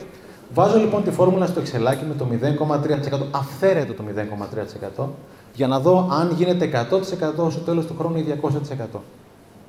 Γίνεται 200%, το 1 δεν γίνεται 2, γίνεται 2,98, δηλαδή 198% πάνω. Και συνεχίζω τη φόρμουλα για 10 χρόνια. Λέω υποτιθέστε ότι δουλεύεις με τον εαυτό σου 0,3% 3 της χιλής κάθε μέρα, στο τέλος του 10ου έτους, το 1, πόσο θα έχει γίνει το ρημάδι. Ευτυχώς οι περισσότεροι κάθεστε, αυτοί που είστε όρθιοι, παρακαλώ καθίστε, θα χάσετε το φως σας με αυτό που θα δείτε. 55.860. Το 1, αν ξεκινήσω από ένα σαν εσωτερική αξία, ό,τι και να σημαίνει αξία, και να το αυξάνω με 0,3% την ημέρα, στο τέλος του 10ου έτους γίνεται 55.860. Έχω καταφέρει από την πρώτη τελευταία μέρα στην τελευταία να αυξάνω την αξία μου περίπου κατά 200. Όταν η αρχική μου αξία ήταν 1, έχω καταφέρει πλέον να αυξάνω την αξία μου κατά 200 μέσα στην ημέρα. Αυτά είναι τα συγκλονιστικά ποσοστιαία αποτελέσματα της εξέλιξης και της γνώσης. Οι περισσότεροι άνθρωποι εκεί πέρα έξω είναι εξαιρετικοί, είναι αδούλευτοι. Δεν θέλουν να δουλέψουν. Τα ξέρω. Δεν ξέρω με φιλαράκι. Δεν γίνεται ο Σοκράτης να είπε ότι εν είδα ότι ουδέν είδα και ο Μιτσάρα να τα ξέρει όλα. δεν γίνεται κάτι, δεν γίνεται καλά. Ή ο Σοκράτης δεν το έλεγε καλά, ή ο Μιτσάρα. Ένας από τους δύο τέλος πάντων. Και να σας πω και κάτι ακόμα το οποίο και αυτό μου πήρε πάρα πολλά χρόνια να το, να το δω και τουλάχιστον αυτή είναι η δική μου άποψη. Δουλεύω έτσι ώστε το μέσα, ευχαριστώ πολύ, το μέσα, το μέσα μου πρέπει να είναι πάντα μεγαλύτερο από το έξω. Ο κανόνας είναι ότι η εσωτερική μου αξία, το μέσα, πρέπει να είναι πάντα μεγαλύτερη από το έξω. Τι εννοώ; Έρχεται κάποιος και σου δίνει ένα εκατομμυριάκι, σου χαρίζει σήμερα ένα εκατομμύριο ευρώ. Το καλό που σου θέλω είναι να γίνεις εκατομμυριούχος. Είναι άλλο να έχεις ένα εκατομμύριο, είναι άλλο να είσαι εκατομμυριούχος. Γιατί αν η εσωτερική σου αξία ως προς τα λεφτά είναι 100 χιλιάρικα, αν ξέρεις να κουμαντάρεις 100 χιλιάρικα ή 10 ή 5 χιλιάρικα, θα βρεθείς σύντομα με αυτά τα λεφτά. Το μέσα πρέπει να είναι πάντα μεγαλύτερο από το έξω. Έχω φίλους που μου λένε: Εγώ την κοπέλα μου θέλω να είναι 9 στα 10. Φιλαράκι είσαι 10 στα 10 εσύ. Γιατί αν είσαι 5, το 9 θα πάει στο δεκάρι. Και ανάποδα. Για να έχω την υγεία, την ευτυχία, την αυθονία, την οτιδήποτε θέλω, πρέπει εγώ μέσα μου να αξίζω παραπάνω από αυτό το οποίο ζητάω. Γιατί μέσω μακροπρόθεσμα, μακροπρόθεσμα θα πάρω αυτό το οποίο τελικά αξίζω. Στο σύμπαν υπάρχει μια σιωπηρή δικαιοσύνη. Τελικά παίρνεις αυτό το οποίο αξίζεις. Δεν ορίζεις τον καιρό. Ο Βασίλης δεν επέλεξε έναν τυφλό. Επέλεξε όμως τι θα κάνει με αυτό το πράγμα. Το να δουλεύω με τον εαυτό μου είναι κάτι για μένα παραπάνω από ιερό. Είναι πιο ιερό από το να μεγαλώνω τα παιδιά μου, γιατί αν δεν ξέρω να μεγαλώσω τα παιδιά μου, δεν ξέρω πώς να το κάνω. Πρέπει να μάθω να το κάνω αυτό το πράγμα. Εδώ νομίζω, πρέπει να το έχω εδώ πέρα, ναι. Είναι μια σειρά από βιβλία, τα οποία εμένα μου έχουν αρέσει πάρα πολύ. Είναι βιβλία προσωπικής εξέλιξης, Όποιος θέλει φωτογραφίζει φυσικά κτλ. Είναι μια σειρά από βιβλία στα ελληνικά. Έχω και πολλά στα αγγλικά, όποιος θέλει. Είναι από τα αγαπημένα μου βιβλία που με βοήθησαν πάρα, πάρα πολύ. Και εδώ κάτω είναι κάποιες ομιλίες στο YouTube, οι οποίοι είναι από συγκλονιστικούς ομιλητές, οι οποίοι χρεώνουν χιλιάδες ευρώ ή δολάρια την ημέρα μαζί τους Και ουσιαστικά αυτά μπορεί να τα βρεις στο ίντερνετ δωρεάν από κάτω οτιδήποτε άλλο.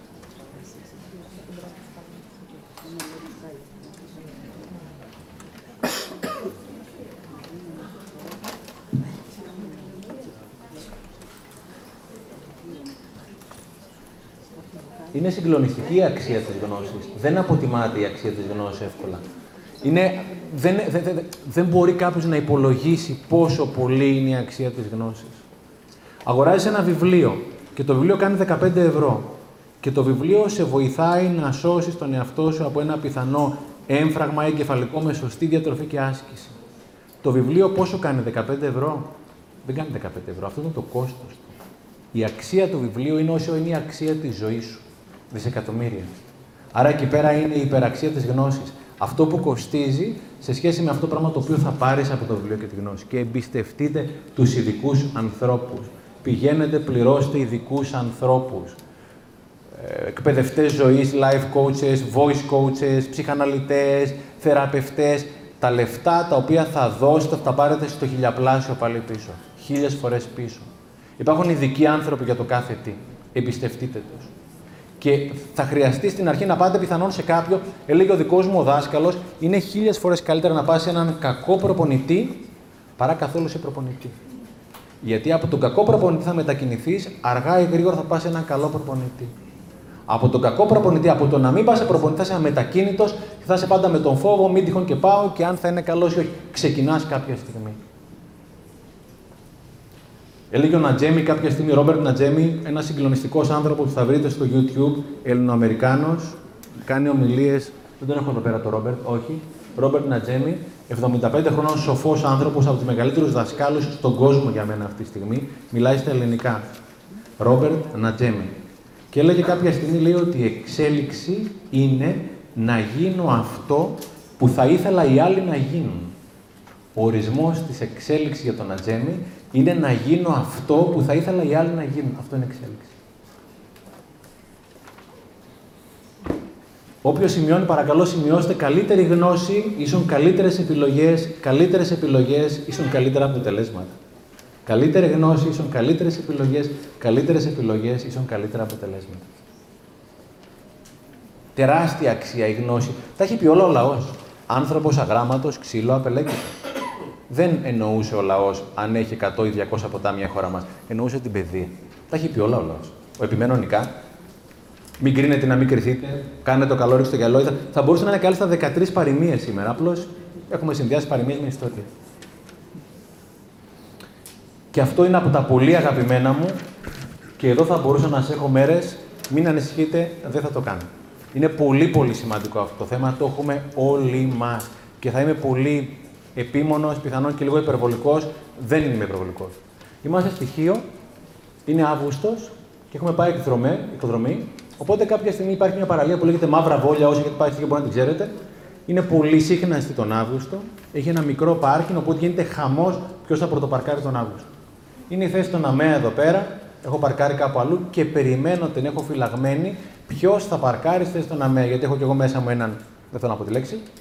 Όλοι έχουμε μέσα μας και το καλό και το κακό. Όπως λέει ο άλλος, είναι ποιον θα ταΐσει περισσότερο, έτσι. Απλά πράγματα. Τέλος πάντων, δεν παρκάρει κανένας εκεί πέρα. Τη σέβονται όλοι, περνάνε δεκάδες αυτοκίνητα. Γυρίζουμε μετά από τρεις ώρες, δεν έχει παρκάρει ποτέ κανένας στη στον ΑΜΕΑ. Ποστάρω τη φωτογραφία αυτή στο δικό μου το λογαριασμό στο Facebook και είναι πραγματικά το δικό μου το μήνυμα. Γιατί υπάρχουν τα κακά νέα, αλλά υπάρχουν και τα καλά νέα. Είμαστε σε ένα κόσμο που ο κόσμος είναι εθισμένος με το κακό. Ψάχνουμε να βρούμε το κακό. Γουστάρουμε να βρίσκουμε το κακό. Όταν ακούω συνανθρώπους να μιλάνε μεταξύ τους, 9 στα 10 μιλάνε για κάτι κακό. Οι προτάσεις συχνά ξεκινάνε το κακό είναι ότι. Και ρωτώ, γιατί να μην ξεκινάνε το καλό είναι ότι. Εδώ πέρα μιλάω για τη σημαντικότερη συνήθεια της ζωής μου, την εστίαση. Τι επιλέγω να βλέπω και πού έχω επιλέξει να εστιάζομαι. Το 90% συνανθρώπων μας έχουμε επιλέξει, βάζω φυσικά και τον εαυτό μου μέσα, να εστιάζουμε στο κακό και όχι στο καλό. Στον εχθρό και όχι στο φίλο. Σε αυτό που δεν θέλω και όχι σε αυτό που θέλω. Σε αυτό το οποίο δεν γουστάρω και όχι σε αυτό που γουστάρω. Με αποτέλεσμα, δεν είμαστε χαρούμενοι. Γιατί, Γιατί επιλέγουμε στο άλλο. Εννοείται υπάρχουν οι θέσεις στον ΑΜΕΑ που είναι καταπετημένε. Αλλά είναι πολύ σημαντικό να μπορώ να δω πλέον το καλό. Η εστίαση είναι ο σημαντικότερος μη στη ζωή μου, είναι αυτό το οποίο επιλέγω να βλέπω. Επιτυχία, είχα διαβάσει κάπου, είναι να έχω αυτό που θέλω. Ευτυχία είναι να θέλω αυτό που έχω. Επιτυχία είναι να έχω αυτό που θέλω. Ευτυχία είναι να θέλω αυτό που έχω. Πού την πατάμε περισσότερο στην ευτυχία. Δεν θέλουμε αυτό που έχουμε. Γιατί αυτό το οποίο έχουμε δεν έχουμε καταλάβει πόσο πολύτιμο είναι να έχω χεράκια, ματάκια. Ο Βασίλης δεν έχει χεράκια. Να ζω σε αυτή την υπέροχη χώρα και την υπέροχη περιοχή που είστε πάνω στη θάλασσα, να έχουμε καταπληκτικό κλίμα που έρχονται εκατομμύρια, δεκάδες εκατομμύρια άνθρωποι από όλο τον κόσμο. Να έχουμε δημοκρατία, γιατί όσοι είμαστε παλιοί προλάβαμε και δικτατορία. Και να έχουμε και ειρήνη και να ξέρουμε ότι θα ξυπνήσουμε το πρωί και εμείς και τα παιδάκια μας και θα κοιμούνται ειρηνικά, όταν σε κάποιες άλλες χώρες είναι ένα δύο αν θα ξυπνήσει ζωντανό ή όχι. Και θέλω να το υποστηρίξω αυτό με νούμερα και με στοιχεία. Αυτή είναι η διαχρονική εξέλιξη της εγκληματικότητας τα τελευταία 15 χρόνια, όχι μόνο στη top 7, αλλά στο σύνολο σχεδόν του κόσμου. Τα τελευταία 15 χρόνια που η ελληνική αστυνομία έχει στοιχεία στο διαδίκτυο, θα τα βρείτε, και για την Ελλάδα μιλάω, η εγκληματικότητα πέφτει σταθερά. Η προβολή της όμως από τα κανάλια έχει πολλαπλασιαστεί. Είναι άλλο τα πράγματα να είναι καλά, είναι άλλο να αντιλαμβάνομαι ότι τα πράγματα είναι καλά. Διάβαζα τις προάλλες ένα βιβλίο εξαιρετικό, θα το γράψεις ψηλές σίγουρα, το Factfulness. Factfulness, έχει μεταφραστεί και στα ελληνικά σαν Factfulness και από κάτω κυρογνωμοσύνη, Factfulness. Και ουσιαστικά μέσα από δείκτες ο άνθρωπος παραθέτει την αντικειμενική πραγματικότητα. Ζούμε στο καλύτερο σύμπαν που υπήρχε ποτέ. Οι πόλεμοι στο ιστορικό χαμηλότερο. Η εγκληματικότητα και η βία στο ιστορικό χαμηλότερο. Παιδικός αναλφαβητισμός, παιδική θνησιμότητα στο ιστορικό χαμηλότερο. Προσδόκιμα ζωή στο υψηλότερο, στο ιστορικό υψηλότερο. Το 95% των δικτών ευημερούν. Τα πράγματα πάνε από το καλό στο καλύτερο αντικειμενικά. Για να έρθω εδώ πέρα, έβαλα στο GPS τη διεύθυνση και τη βρήκα. Κατευθείαν. Το κινητό είναι τόσο έξυπνο που κάνεις έτσι και έχει καταλάβει ο δορυφόρος αν στρίβεις αριστερά ή δεξιά. Όταν εγώ μεγάλωνα δεν υπήρχε Google για να μπορώ να ψάξω οτιδήποτε θέλω και να βρω τα πάντα. Ζούμε στο καλύτερο σύμπαν που υπήρχε ποτέ. Αντικειμενικά. Δεν λέω ότι τα πράγματα είναι αγγελικά πλασμένα και ότι δεν υπάρχουν προβλήματα. Εννοείται υπάρχουν προβλήματα.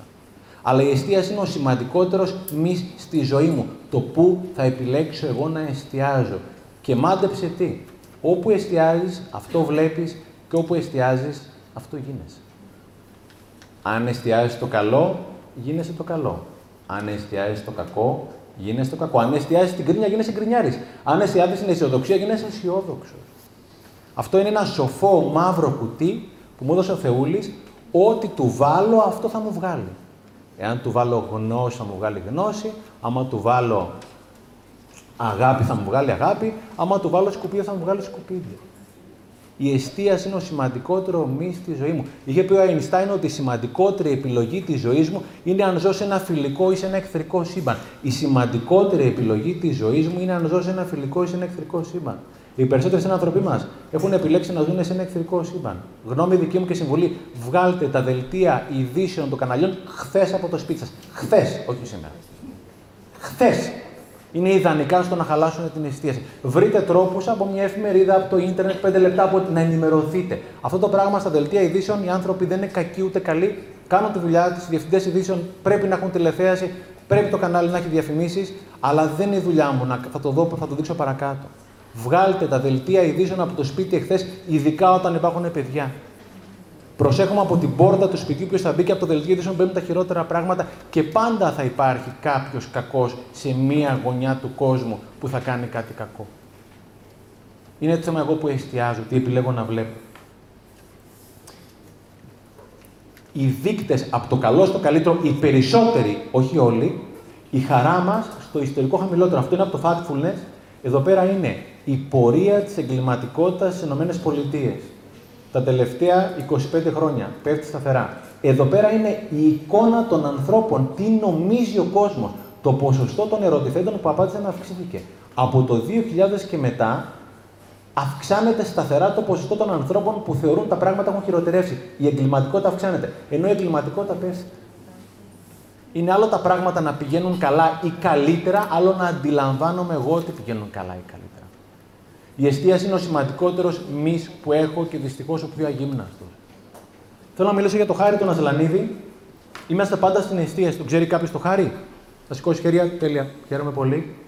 Ε, φαντάζομαι όμως τους ανθρώπους που σκοτωθήκαν στη Βάρη που τους καθάρισαν, οι περισσότεροι από εμάς ξέρουμε έτσι πριν από λίγο καιρό σε μια, ψαρα, σε μια ταβέρνα στη Βάρη που μπήκαν μέσα και τους αυτό κτλ. Δεν είναι κριτική, απλώς θέλω να καταλήξω ότι έχουμε λάθος εστίαση. Βλέπουμε, έχουμε μάθει το σύστημα να παράγει το κακό και όχι το καλό. Ο Χάρης λοιπόν, που είναι από τους ήρωές μου, στα δύο χρόνια διαγνώστηκε με μυϊκή ατροφία. Καλπάζουσε μυϊκή ατροφία.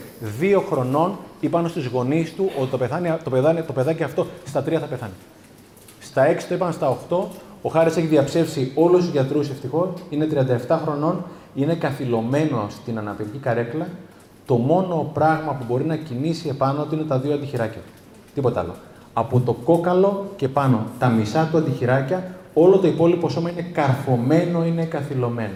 Ευτυχώς μπορεί να μιλήσει, να κουνήσει το πρόσωπό του, είναι από τα πιο χαρούμενα, ευτυχισμένα και επιτυχημένα παιδιά που ξέρω. Δεν τον πήρε ποτέ κανένα σχολείο, αλλά ο Χάρης δεν το βάλε κάτω, επέλεξε και δεσμεύτηκε που λέγαμε νωρίτερα να κάνει τον έργο του πραγματικότητα. Αυτοδίδακτος έμαθε αγγλικά και κομπιούτερ μόνος του. Και στα 18 του χρόνια έγινε genius στα αγγλικά και κυρίως στο κομπιούτερ. 18 χρονών αναζητεί καριέρα στο κομμάτι ψηφιακή διαφήμιση, Facebook, Instagram, social media κτλ. Θέλει να γίνει διαφημιστής στο ίντερνετ. Στέλνει 600 βιογραφικά και σε τέσσερις υπήρους σε όλο τον κόσμο. 600 βιογραφικά δεν τον παίρνει κανένας. Κάνει τη δική του επιχείρηση. Η επιχείρηση του λέγεται Greek Geeks σήμερα. Απασχολεί περισσότερα από 40 άτομα προσωπικό. Από τους πιο πετυχημένους επιχειρηματίες που ξέρω, έχει 600 συμβόλαια με πολυεθνικές εταιρείες ανά τον κόσμο. Η εταιρεία του είναι πολυεθνική. Στο τέλος συνέντευξης, ο Χάρης μου λέει ότι εγώ παίζω κάθε μέρα τάβλη με το θάνατο, Στέφανα. Κάθε μέρα παίζω τάβλη με το θάνατο. Εγώ θα ζήσω να πάει να ο θάνατος. Πού εστιάζει ο Χάρης, Στα δύο αντιχειράκια του που κινούνται. Πού εστιάζουμε εμείς, Που είναι Δευτέρα και είναι κακός ο καιρός και από το κερατό μου και πώς μου μίλησε κτλ. Να καταλάβουμε ότι έχουμε θέμα εστίασης στο μεγαλύτερο κομμάτι της ζωής μας. Είναι αυτό το οποίο έχουμε εθιστεί και συνηθίσει να βλέπουμε. Συνεχίζω για την εστίαση, το θεωρώ πολύ σημαντικό. Έχουμε κάνει πολλή δουλειά στα σχολεία και εκεί πέρα θα φανεί και το πρόβλημα πραγματικά, το οποίο έχουμε δημιουργήσει εμείς τα παιδιά μας αφελά μας. Τα παιδιά της ειδικής αγωγής, οπουδήποτε πηγαίνω και μιλάω, είναι τα πιο ευτυχισμένα παιδιά που έχω δει ποτέ μου. Γυμνάσιο, μουσικό γυμνάσιο Αλήμου, με έχει φωνάξει η Νάνση δασκάλα να μιλήσουν σε 7 τυφλά παιδάκια τα πιο ευτυχισμένα παιδιά που έχω δει ποτέ στη ζωή μου, τη χαρά ή όχι, αυτό που έλεγε Σεβαστή νωρίτερα, την αντιλαμβάνει και στα χαρακτηριστικά του προσώπου του άλλου. Διαγράφονται μετά από δεκαετίες, καταλαβαίνεις αν είναι χαρούμενος ή όχι. Τα πιο χαρούμενα παιδιά, λέω ρε παιδιά, πείτε μου ειλικρινά, δεν βλέπουν τίποτα, δεν βλέπουν ούτε 1% αυτά τα παιδιά. Δεν δυσκολεύεστε, λέει κύριε, δυσκολευόμαστε. Λέω, αλλά μου λέει, έχουμε επιλέξει να βλέπουμε το καλό. Τα τυφλά παιδιά μου είπαν, έχουμε επιλέξει να βλέπουμε το καλό. Τι εννοείται; Λέει, κύριε, εγώ όταν μπαίνω στο λεωφορείο έχω ειδική κάρτα η οποία ουσιαστικά μου δίνει τη δυνατότητα να πάω δωρεάν. Αν μπορούσα να δω, δεν θα το έχω αυτό το πράγμα. Τα παιδιά αυτό ψάχνουν να βρουν το καλό και εμείς ψάχνουμε να βρούμε το κακό. Γυμνάσιο ψαχνών, έχω πάει, λύκειο ψαχνών, έχω πάει πριν από περίπου ένα μήνα να δώσω μια ομιλία μαζί με τον φίλο μου τον Πέτρο τον Ορφανό στα παιδιά αυτά. Θέλω να δω το παιδί αυτό, ο Γιάννης. Δεν βλέπει τίποτα ο πιο ευτυχισμένος άνθρωπος που έχω δει ποτέ στη ζωή μου. Εδώ πέρα τον φωτογράφησα σε ένα στιγμιότυπο όπου το παιδί είχε σκάσει στα γέλια. Όταν γελούσε ο Γιάννης τρανταζόταν όλο το σχολείο θέλοντας και εμείς γελάγαμε όλοι εμείς. Βλέπω τριγύρω ανθρώπους, αχ, βάχα, λίμωνο. Δεν είναι το έξω, είναι το μέσα. Το πρόβλημα δεν είναι το πρόβλημα, αλλά ο θυσμός μου να βλέπω μόνο το πρόβλημα. Πρόσφατα ανακάλυψα μια λέξη στα ελληνικά, ψάξτε να τη βρείτε, είναι δυστυχώς δόκιμη λέξη, λέγεται χεροφοβία. Χεροφοβία, να φοβάμαι να χαρώ. Η εστίαση είναι ο σημαντικότερος μη στη ζωή μου. Οι περισσότεροι είμαστε στο πρόβλημα και όχι στη λύση. Πήγαινα με ένα συνεργάτη της προάλλες στο αεροδρόμιο, θα με πήγαινε γιατί είχα να κάνω ένα ταξίδι, θα με πήγαινε από τη βουλιαγμένη μένω στο αεροδρόμιο, μισή ώρα δρόμο. Είχαμε να μιλήσουμε για ένα κοινό πρόβλημα. Μου το αναλύσει τα πέντε πρώτα λεπτά. Του λέω να μιλήσουμε για τη λύση. Μου λέει όχι να σου πω για το πρόβλημα. Μιλάγαμε για το πρόβλημα 29 λεπτά, δεν προλάβω να μιλήσουμε για τη λύση. είναι το πού εστιάζω, τι επιλέγω να δω. Υπάρχει λύση γι' αυτό και θέλω να τη μοιραστώ μαζί σας, τουλάχιστον εμένα με ευεργέτησε. Μας είχε μάθει λοιπόν ο δικός μου δάσκαλος να έχουμε ένα τετράδιο, από το 2007 το έχω, ένα τετράδιο χαράς, θαυμάτων, ευγνωμοσύνης, οτιδήποτε άλλο. Ένα σαν ημερολόγιο, όπου κάθε μέρα ουσιαστικά καλούμαστε να γράψουμε όλα τα πράγματα τα καλά τα οποία συνέβαιναν. Το τηρώ εδώ και 2000, από το 2007. Αυτά είναι κάποια τετράδια τα οποία έχω γράψει. Ότι όσοι έχετε πάρει το δώρο, από κάτω θα έχετε δει ένα τετράδιο θαυμάτων που λέει από κάτω. Από εκεί πέρα ξεκίνησε αυτή η ιστορία. Ξεκίνησα λοιπόν να γράφω και στην αρχή δεν έβρισκα τίποτα καλό να γράψω. Όταν λέμε τίποτα, τίποτα. Στην πορεία όσο προχωρούσα, άρχισα να βρίσκω πραγματάκια. Δεν πάω πουθενά χωρίς το τετράδιο αυτό. Είναι αυτό το λεύκομα που είχαμε παλιά, το ημερολόγιο, το οτιδήποτε άλλο πείτε το αυτό το πράγμα. Και σε αυτό φυσικά δεν γράφω πια μόνο τα καλά, γράφω και τα κακά γιατί δεν είναι όλα καλά, μην τρελαθούμε. Αλλά την ώρα που γράφω συναισθήματα, σκέψεις, που βάζω τις ιδέες μου σε μια τάξη, λες και καθαρίζει μέσα το μυαλό μου. Ήμουνα σε μια ομιλία στη Νέα Φιλαδέλφια χθες και μου λέει μια κοπέλα, το κάνω και εγώ. Μου λέει: Είναι σαν να μιλάω στον εαυτό μου όταν γράφω στο τράδιο αυτό. Ένα λεύκομα ημερολόγιο. Υπάρχει κάποιοι από εσάς οι οποίοι χρησιμοποιούν, γράφουν λεύκομα ημερολόγιο, τι σκέψει, τα συναισθήματα; Θέλω να μιλήσεις λίγο; Είναι καλό; Είναι ανακουφιστικό. Είναι ανακουφιστικό. Και η αλήθεια είναι ότι την ώρα που γράφει, συνειδητοποιεί ακριβώ τι σου συμβαίνει. Την ώρα που γράφεις, συνειδητοποιείς ακριβώς τι συμβαίνει.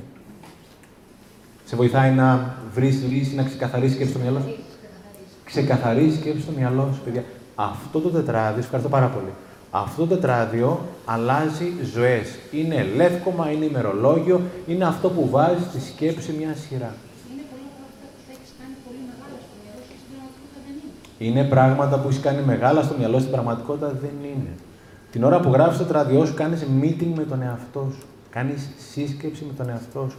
Κάνετε ουσιαστικά μια κουβέντα οι δυο σας. Πόσες μέρες θέλει το τετράδιο αυτό για να γίνει αυτοματισμός, και αυτό 21 μέρες. Ήμουνα τις προάλλε στον πύργο Ηλίας και μου λέει μια τύπησα, μου λέει το έκανα. Λέω τι, μου λέει έχω ακούσει μια ομιλία που δεν είναι δικά μου αυτά. Το University of London λέει ότι θέλει 21 μέρες. Μου λέει το έκανα, εγώ το είπα αυτό που λέει το Πανεπιστήμιο, δεν είπα κάτι κοινωνικό μου. Μου λέει ισχύει, λέω δηλαδή την 22η μέρα γινόταν αυτόματα. Είναι συγκλονιστικό αυτό το πράγμα. Βοηθάει να αλλάξει ζωέ, ξεκαθαρίζεις τη σκέψη. Ήμουνα στο Μενίδη και μιλούσα σε κάτι γονείς και κάποια στιγμή ήταν μια κοπέλα που ήταν εξαιρετική. Μου λέει: Δεν το καταλαβαίνω αυτό τι κάνει. Λέω ρε παιδί μου, η κουζίνα στο σπίτι του σε κόβω ότι είναι τακτοποιημένη, όλα είναι στη σειρά. Μου λέει: Είναι. Αυτό σε βοηθάει να βάλεις τη σκέψη σε μια σειρά. Μου λέει: Τώρα το κατάλαβα. Είναι συγκλονιστικό. Δοκιμάστε το, αλλάζει ζωές. Την ώρα που έχεις αρχίσει να γράφεις ένα πρόβλημα, έχεις αρχίσει να το λύνεις χωρίς να το καταλαβαίνεις. Κάνεις συλλογή καλών ιδεών, τα γράφεις όλα εδώ πέρα μέσα. Τα βάζεις σε μια τάξη. Και όταν βάζεις μια τάξη, αρχίζουν και να λύνονται σιγά σιγά. Όχι όλα, όσα μπορούν να λυθούν. Το έχουμε ξεκινήσει στα σχολεία συγκλονιστικά αποτελέσματα. Τα παιδιά στα σχολεία που έχουμε μιλήσει έχουν το λεγόμενο τετράδιο θαυμάτων. Καταρχήν, το ναι μπορεί είναι κάποιες ιδέες τις οποίες παίρνουν εκπαιδευτικοί, κάποιε του αρέσουν, κάποιε όχι, δοκιμάζουν και επειδή έχουμε πολύ καλό επίπεδο εκπαιδευτικών, τι πάνε και 10 βήματα παραπέρα. Οπότε σε αυτό το σχολείο εδώ πέρα είναι πολλά σχολεία πλέον όπου τα παιδάκια με το που μπαίνουν μέσα στην τάξη, είτε μετά από τρέξιμο είτε όχι, καλούνται να γράψουν και να μοιραστούν με τους μαθητές τους τα καλά νέα της ημέρας. Είναι συγκλονιστικό το τι γίνεται. Και πόσο καλά νιώθουν τα παιδιά. Τις προάλλες στην, στην Κόρινθο μίλησε η Αλεξάνδρα, ένα κοριτσάκι τετάρτη δημοτικού. Λες, σήκωσε το χέρι, την είχε φέρει η Κωνσταντίνα, ο οποίος έχει Facebook. Ακολουθήστε με στο Facebook. Έχω πολύ συχνά όλα τα project αυτά των εκπαιδευτικών και τους κάνω και tag προκειμένου να μιλήσετε κατευθείαν μαζί τους να σας πούν την εμπειρία. Έλλη Αλεξάνδρα, το κοριτσάκι τετάρτη δημοτικού, νιώθω πολύ πολύ καλύτερα. Τα γράφω, βλέπω πράγματα που είναι καλά, τα οποία δεν συνέβαιναν παλιά, δεν τα έβλεπα να συμβαίνουν και όταν δεν νιώθω καλά, να τρέχω σε προηγούμενες σελίδες και νιώθω αυτομάτως καλύτερα. Το εφάρμοσε αυτό το πέρα, το εφάρμοσε η Αναστασία από την Ιγουμενίτσα Εκπαιδευτικό, ένα τετράδιο χαράς. Όπου τα παιδάκια πηγαίναν στο σχολείο και κολούσαν τα πόστη. Στην αρχή δεν βρίσκανε τίποτα να κολλήσουν. Κοιτάξτε στην πορεία τι έγινε. Γέμισε. Είναι μεταδοτικά αυτά τα πράγματα. Το ένα παιδάκι δεν σκέφτεται κάτι, του λέει κάτι άλλο παιδάκι. Είναι από κάτω από τη μύτη μας, χαρά είναι να τη δούμε. Ήμουνα σήμερα σε ένα συνέδριο για την ογκολογία που μου είχαν μου ζητήσει μια φίλη να πάω να πω και να ακούσω κάποια πραγματάκια. Το κομμάτι ευγνωμοσύνη, να μπορώ να νιώθω, να βιώνω τα μικρά πράγματα, τα οποία πραγματικά δίνουν άλλη διάσταση στη ζωή μου, είναι αυτό το οποίο θεραπεύει ασθενείς από πολύ σημαντικά θέματα υγείας. Ή τουλάχιστον βοηθάει την κλασική θεραπεία να του θεραπεύει. Το να μπορώ να βλέπω επιτέλους το καλό. Αυτό το γράψε ένας πιτσιρικάς, σχολείο ιδιωτικό πάρα πολύ ψηλών εισοδημάτων και ο πιτσιρικάς ο συγκεκριμένος δεν μπορούσε να δει τίποτα καλό στην αρχή. Λέει, γράψτε. Ο πιτσιρικάς δεν μπορούσε να δει τίποτα καλό, γιατί, γιατί και εμείς δεν μπορούμε να δούμε κάτι καλό. Γιατί τα παιδιά μας κάνουμε ό,τι κάνουμε. Οπότε λέει, δασκάλα, υπάρχει κάτι καλό, κάτι καλό μοιράσου μαζί μας, λέει κυρία τίποτα. Λέει, το σπίτι σας ήταν στη θέση του το πρωί που σηκωθήκατε ή είχε πέσει καμιά βόμβα. Κυρία, ήταν. Γράψτε το, γράφησε το. Λέει το ψυγείο είχε φαγητό να φας. Λέει η κυρία είχε. Λέει γράψτε το, γράφησε το. Τώρα ο Πιτσυρικά θέλει δεύτερο και τρίτο και τέταρτο χαρτάκι να γράψει τα καλά πράγματα. Και τις προάλλες έγραψε ότι ξύπνησα χωρίς πόλεμο, χωρίς αίματα και έβλεπα τους φίλους στο σχολείο υγιή. Ευγνωμοσύνη. Εύκολη χαρά. Αυτό είναι από μια εκπαιδευτικό η οποία μου το έστειλε από ένα γυμνάσιο. Αυτό το πρόγραμμα είναι κυρίως για τα παιδιά του Δημοτικού. Μου γράφει λοιπόν η, η κυρία συγκεκριμένη τετράδιο θαυμάτων, όπως, ο καθένας το λέει όπως θέλει, δεν υπάρχει ορολογία έτσι. Μαθήτριας γάμα γυμνασίου. Θέλουμε τον εμπορό και στα γυμνάσια, οι μαθητές που βρίσκονται στην ευβία το λάτρεψαν. Κυρία, τελικά δεν πάνε όλα χάλια όπως νόμιζα. Κυρία, τελικά δεν πάνε όλα χάλια όπως νόμιζα. Το θεωρώ τραγικό αυτό το πράγμα. Και το έχουμε δημιουργήσει άθελά μας εμείς. Είναι αδιανόητο από αρτιμελή παιδιά και πολύ καλά κάνουν και εκφράζονται ειλικρινά, έτσι. Αν νιώθεις κατά, πρέπει να πεις ότι είμαι κατά. Δεν υπάρχει λόγος να το δεις καλά. Αλλά πρέπει να αλλάξω αυτό που μπαίνει για να αλλάξω αυτό που βγαίνει. Άλλη εφαρμογή, και αυτό από την Οικουμενίτσα, το αλφαβητάρι της χαράς, το οποίο το κάνουν πάρα πολλοί γονείς, εκπαιδευτικοί κτλ. Από το Α μέχρι το Μ, τα παιδιά καλούνται να γράψουν κάτι θετικό γύρω από τη λέξη αυτή.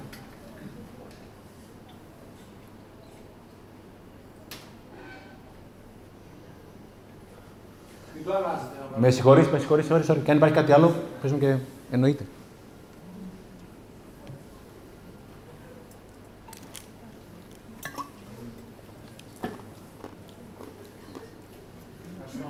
Να σε καλά. Που ξε... Το πρόβλημα της εστίας είναι τεράστιο θέμα. Συγγνώμη που κρατάω πολύ χρόνο. Είναι πολύ σημαντικό. Τη χαρά δεν μας την κλέβουν άλλοι. Τη στερούμε μόνοι μας από τον εαυτό μας με κακές συνήθειες. Λέει εδώ πέρα ότι ένα παιδί στα 17 του χρόνια έχει ακούσει κατά μέσο όρο 150.000 φορές «Όχι, δεν θα μπορέσεις». 150.000 φορές «Όχι, δεν θα μπορέσεις», σε αντίθεση μόνο με 5.000 φορές θα τα καταφέρεις. Ένα προς 30. Μαθαίνουμε τα παιδιά μας και τον εαυτό μας στον χειρότερο ιό της μαθημένης ανυμπόριας. Και λες, αχ, βάχ, δεν μπορώ και ο Χάρης τα καταφέρνει συνεχίζει με την ανεξέλεγκτη τηλεθέαση δελτίων ειδήσεων. Οι άνθρωποι αυτοί δεν είναι καλοί ή κακοί, κάνουν τη δουλειά τους. Η δουλειά μου δεν είναι να βλέπω κάθε μέρα δελτία ειδήσεων. Παλιά υπήρχε μια σοφή, ε, αν θυμάστε παλιή, η ραδιοτηλεόραση στο περιοδικό είχε μια διαφήμιση, λέει πριν ανοίξεις το ραδιόφωνο και την τηλεόραση, να ανοίξεις τη ραδιοτηλεόραση. Μπορεί να έχει εξαιρετικά πράγματα η τηλεόραση μέσα. Είναι πολύ σημαντικό να επιλέγεις τι θα δεις και όχι να ανοίξω για να δω τι παίζει. Είναι εγκληματικό αυτό το πράγμα. Συνεχίζει επίσης με, τη, με την τηλεθέαση εκπομπών χαμηλής ποιότητας. Βγάλετε αυτά τα σκουπίδια σε για την έκφραση χθες από το σπίτι σας. Είμαι στην Κρήτη, μιλάω σε ένα πανεπιστήμιο και ένας πιτσυρικά πρωτοετής μου λέει: Μα έχουν πλάκα. Φιλαράκια έχουν πλάκα, αλλά αν το βλέπεις αυτό το πράγμα, αυτό θα κάνεις. Είναι το μαύρο κουτί, ό,τι του βάζεις, αυτό θα βγάζει. Αν βλέπεις αυτό το πράγμα κάθε μέρα, αυτό θα βγάζει κάθε μέρα. Αν διαβάζεις κάθε μέρα, αυτό θα έχεις στη ζωή σου. Είναι επιλογές όλα. Και μακριά από ανθρώπους οι οποίοι είναι τίγκα στο πρόβλημα. Sorry για το ρήμα. Έβγαλα το όνομα για να μην εκθέσω κανέναν άνθρωπο. Αυτό. Και από κάτω 14 σχόλια. Ναι, και μένα, και μένα, και μένα, και μένα. Τι να πει ο Χάρης, ρε παιδιά; 39 χειρότερα. Ε, οτιδήποτε. Που λέει ψηλός, ναι, ναι.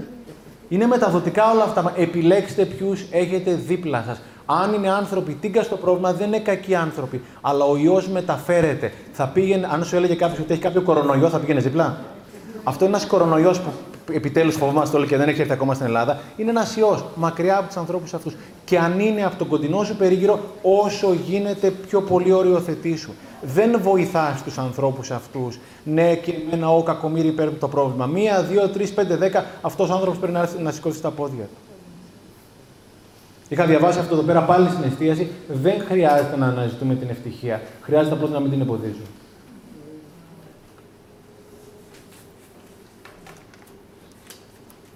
Και για το κομμάτι εστίαση, όποιος σημειώνει επιτυχία χωρίς ευτυχία σημαίνει αποτυχία. Επιτυχία χωρίς ευτυχία είναι αποτυχία. Είμαστε εδώ πέρα για να είμαστε χαρούμενοι, φίλοι, και το έχουμε ξεχάσει αυτό το πράγμα. επιτυχία χωρίς ευτυχία είναι πραγματικά αποτυχία. Είμαι μέρος μιας ομάδας και βρισκόμαστε κάθε Τετάρτη, δεν έχει σημασία. Και κάποια στιγμή λέω στα παιδιά: Παιδιά, είμαι πολύ καλά.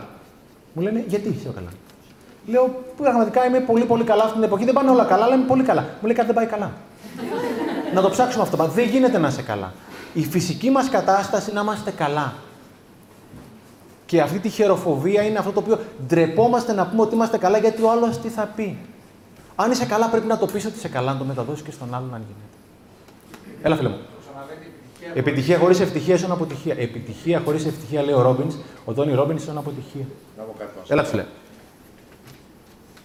Προσωπικό βίωμα. Ε, Καταφέρνει χάνει και αρχίζει και χάνεσαι. Χάνεις τους στόχους σου, χάνεις αυτά που θες να δεις. Και θεωρείς ότι δεν είσαι ευτυχισμένο. Γιατί δεν έχεις εστιάσει σωστά. Και ξαναεστιάζει, το ξαναβλέπεις σωστά και είσαι πιο ευτυχισμένος. Ήταν λάθος μου. Δεν είναι χάλια, είναι μια χαρά. Προβλήματα υπάρχουν πάντα. Δεν, δεν, θα φύγουν ποτέ. Υπάρχουν εδώ. Αλλά κοίτα πόσα άλλα είναι. Η εστίαση, αυτό που λέτε ακριβώς. Ναι, ναι, ναι. Ε, αυτό που λέει ο Χρήστος, το τετράδιο αυτό, παιδιά, είναι συγκλονιστικό. Εγώ δηλαδή από την ώρα που θα ξυπνήσω το πρωί, μπορεί να γράψω αν έχω χρόνο 50 καλά πράγματα στην πρώτη μισή ώρα. Είναι άλλο η πρόοδος, είναι άλλο η αίσθηση της πρόοδου. Όταν το γράφεις, συνειδητοποιείς ότι έχεις προοδεύσει και γράφω απλά πράγματα. Ότι φόρτισα το κινητό μου τηλέφωνο το βράδυ, τσεκ, η φίλη μου είχε ξεχάσει κινημένο να το φορτίσει. Ότι έφαγα το πρωινό μου, κατέβασα την ανακύκλωση, πήγα στην τουαλέτα και τελείωσε τρία λεπτά. Έχω ένα φίλο που κάνει μία ώρα. Και μιλάω πάρα, πάρα πολύ σοβαρά. Μιλάω για απλά πραγματάκια τα οποία είναι εκεί και ουσιαστικά με κάνουν να νιώθω καλά. Εννοείται πρέπει να βγω στη δράση, που είναι η τελευταία αξία σημαντικότερη, αλλά πρέπει καταρχήν να νιώθω καλά.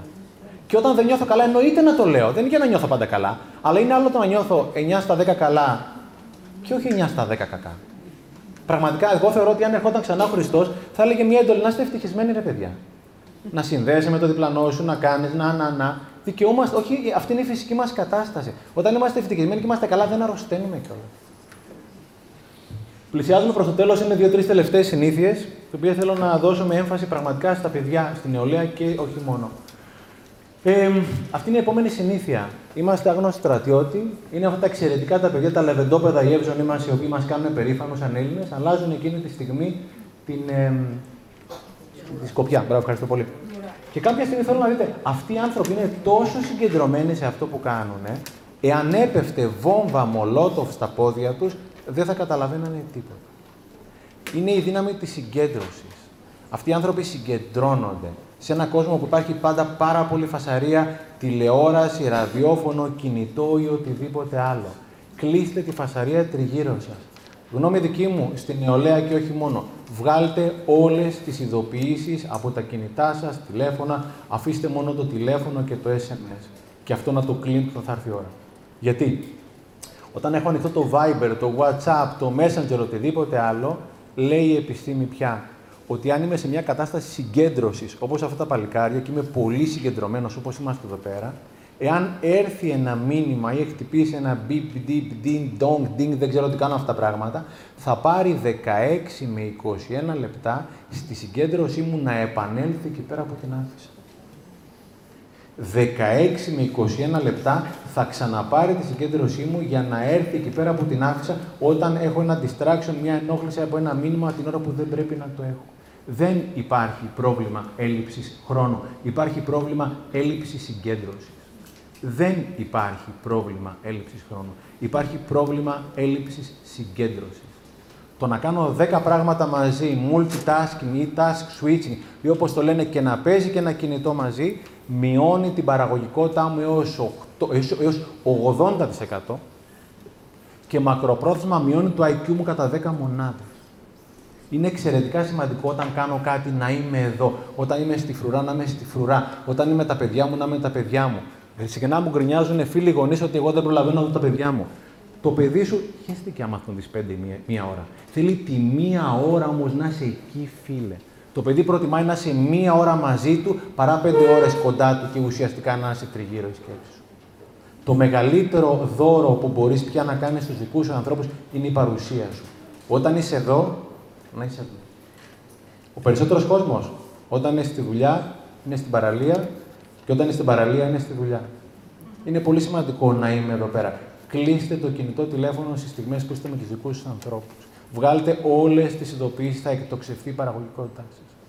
Άσε που είναι τρελή ασέβεια ο άλλος να σου ανοίγει την ψυχή του και να πηγαίνει έρχονται μηνύματα.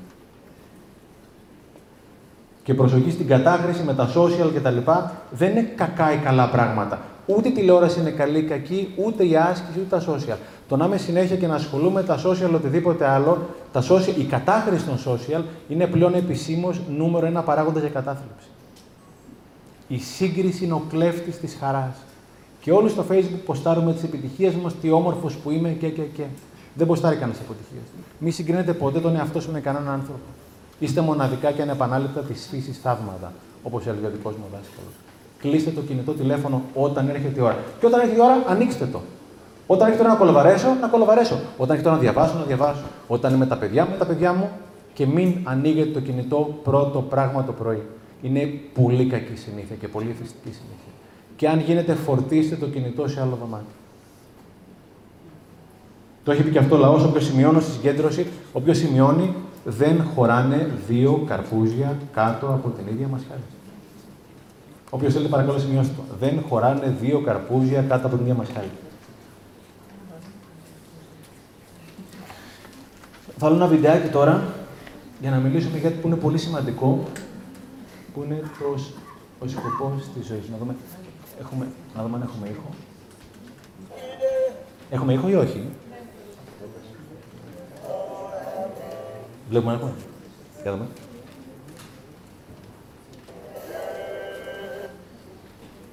Δώστε με ένα λεπτάκι. Εδώ πέρα θα μιλήσουμε για το σκοπό της ζωής και αυτό το πράγμα το οποίο πραγματικά είναι ο καθένας μας να κάνει που τον κάνει ευτυχισμένο. Ναι, ναι, το βάλω γωνία μου. Απλώ θέλω να φτιάξουμε το, τον ήχο πρώτα, γιατί θέλω να ακούσετε και τη μουσική. Υπάρχει λόγος και θα σας πω την ιστορία πρώτα. Δώστε με ένα λεπτάκι. Είμαστε Βερολίνο και είναι Χριστούγεννα, είναι 28 με 31 ε, Δεκεμβρίου. Έχουμε πάει, ήταν 20, 30 Δεκεμβρίου. Είναι εντάξει; Κάτσε να δούμε. Εντάξει. Θα το βάλω. Ε, είμαστε Χριστούγεννα. Είναι 29 ή 30 Δεκεμβρίου. Ευχαριστώ πάρα πολύ. Είναι Βερολίνο. Είναι μείον 7 βαθμοί Κελσίου. Και έχουμε πάει σε ένα χριστουγεννιάτικο, μια χριστουγεννιάτικη αγορά. Και είναι αυτή η μπάντα εδώ πέρα τεσσάρων μουσικών. Και είναι αυτός ο Μαυρούλης στη μέση. Ο Μαυρούλης αυτός είναι 80 χρονών και επιβαρημένη υγεία, πολλά κιλά και ο άνθρωπος αυτός παίζει και κοπανιέται εδώ και δύο ώρες επάνω στο stage. Και εδώ πέρα κλείνει, είναι στο φινάλε. Νομίζουμε ότι είναι στο φινάλε και εκεί πέρα που είναι στο φινάλε θέλω να δείτε τα τελευταία δύο λεπτά δίνει και την ψυχή τους σε αυτό το πράγμα που κάνει. Εδώ πέρα νομίζουμε ότι έχει τελειώσει.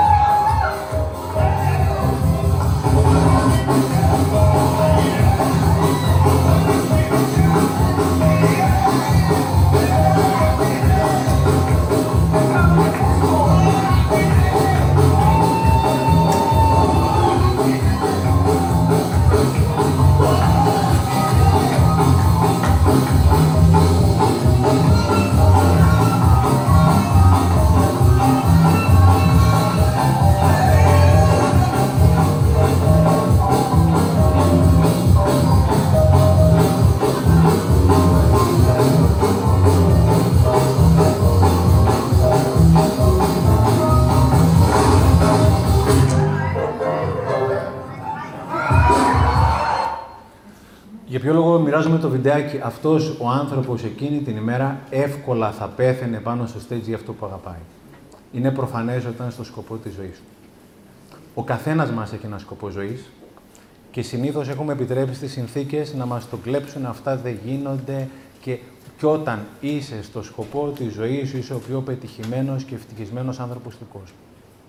Η ερώτηση είναι για μας, για τον καθένα μας, ποιος είναι ο δικός μας σκοπός ζωής και αυτό το οποίο πραγματικά μας κάνει ευτυχισμένους; Και θέλω να μοιραστώ μια φωτογραφία ενός παιδιού που είχε έρθει τι προάλλες για να δείτε τα πράγματα τελικά πόσο εύκολο είναι πραγματικά να τα δούμε ή να μην τα δούμε. Θέλω να μοιραστώ κάτι. Όταν είσαι στο σκοπό της ζωής σου, πραγματικά χαμογελάς. Θα δείξω δύο φωτογραφίες, όχι αυτή εδώ πέρα. Έχει έρθει ένα παιδί μες στο Γέρακα, δίνω μια ομιλία σε ένα σχολείο. Είναι ένας παιδί 35 χρόνων, εξαιρετικός, φιλομαθής, δουλευταράς. Μου θυμίζει εσένα. Και την ψάχνει, την ψάχνει πάρα πολύ. Μου λέει: Θέλω να σε γνωρίσω, αλλά να τα πούμε μετά. Είναι ένα παιδί το οποίο τα λέμε 10 λεπτάκια και ψάχνω μετά τη φωτογραφία στο προφίλ του. Είναι αυτό εδώ πέρα το παλικάρι. Είναι εξαιρετικό παλικάρι. Πολύ αξιόλογο παλικάρι. Κάτι του λείπει όμως, θεωρώ ότι δεν είναι πολύ χαρούμενος και, και, και. Μιλάμε κάποια στιγμή και ψάχνω τη φωτογραφία στο προφίλ του στο Facebook. Αυτή είναι η πρώτη φωτογραφία. Θέλω να τη δεύτερη φωτογραφία στο προφίλ. Είναι ο ίδιος άνθρωπος. Προσέξτε εδώ και προσέξτε εδώ. Όταν είσαι στο σκοπό της ζωής και δεν ανάγκη να γίνεις τραγουδιστής, είσαι ευτυχισμένος εκείνη τη στιγμή. Δεν χρειάζεται να κάνει κάποια δουλειά που κάνω εγώ για να καταλάβει ο άλλος ένα ευτυχισμένος. Σε αυτή την κατάσταση εδώ πέρα είναι όλα φανταστικά. Θέλει εννοείται πάρα, πάρα, πάρα, πάρα πολύ δουλειά. Ο Τσιτσιπά και ο Κούμπο και τα λοιπά που είναι στο σκοπός της ζωής είναι οι πιο δουλευταράδες από όλους μας, εννοείται. Αλλά πραγματικά είναι αυτή η κατάσταση στην οποία δικαιούμαστε ο καθένας μας στη ζωή του. Μην αφήσετε κανένα να σας κλέψει τον ερωτό δικό σας. Άκουγα τις συνεντεύξεις του Κόμπι Μπράιαν, του περίφημου μπασκετμπολίστα που δεν είναι πια κοντά μας, και έλεγε ότι λάτρευα τη μυρωδιά της μπάλας. Λάτρευα τη μυρωδιά της μπάλας. Δεν είναι ερώτηση αν σου αρέσει η δουλειά σου, την αγαπάς τη δουλειά σου, την αγαπώ. Τη λατρεύεις ή όχι; Υπάρχει κάτι που λατρεύεις. Αυτό είναι που θα σε κάνει εδώ πέρα ευτυχισμένο. Και οτιδήποτε είναι αυτό το πράγμα που σε κάνει ευτυχισμένο, κάνε το στοχοποίησε, το γράψει στόχο. Γράψει το επάνω, γράψε τι είναι αυτό που θέλεις, τα λεφτά που θέλεις, οτιδήποτε.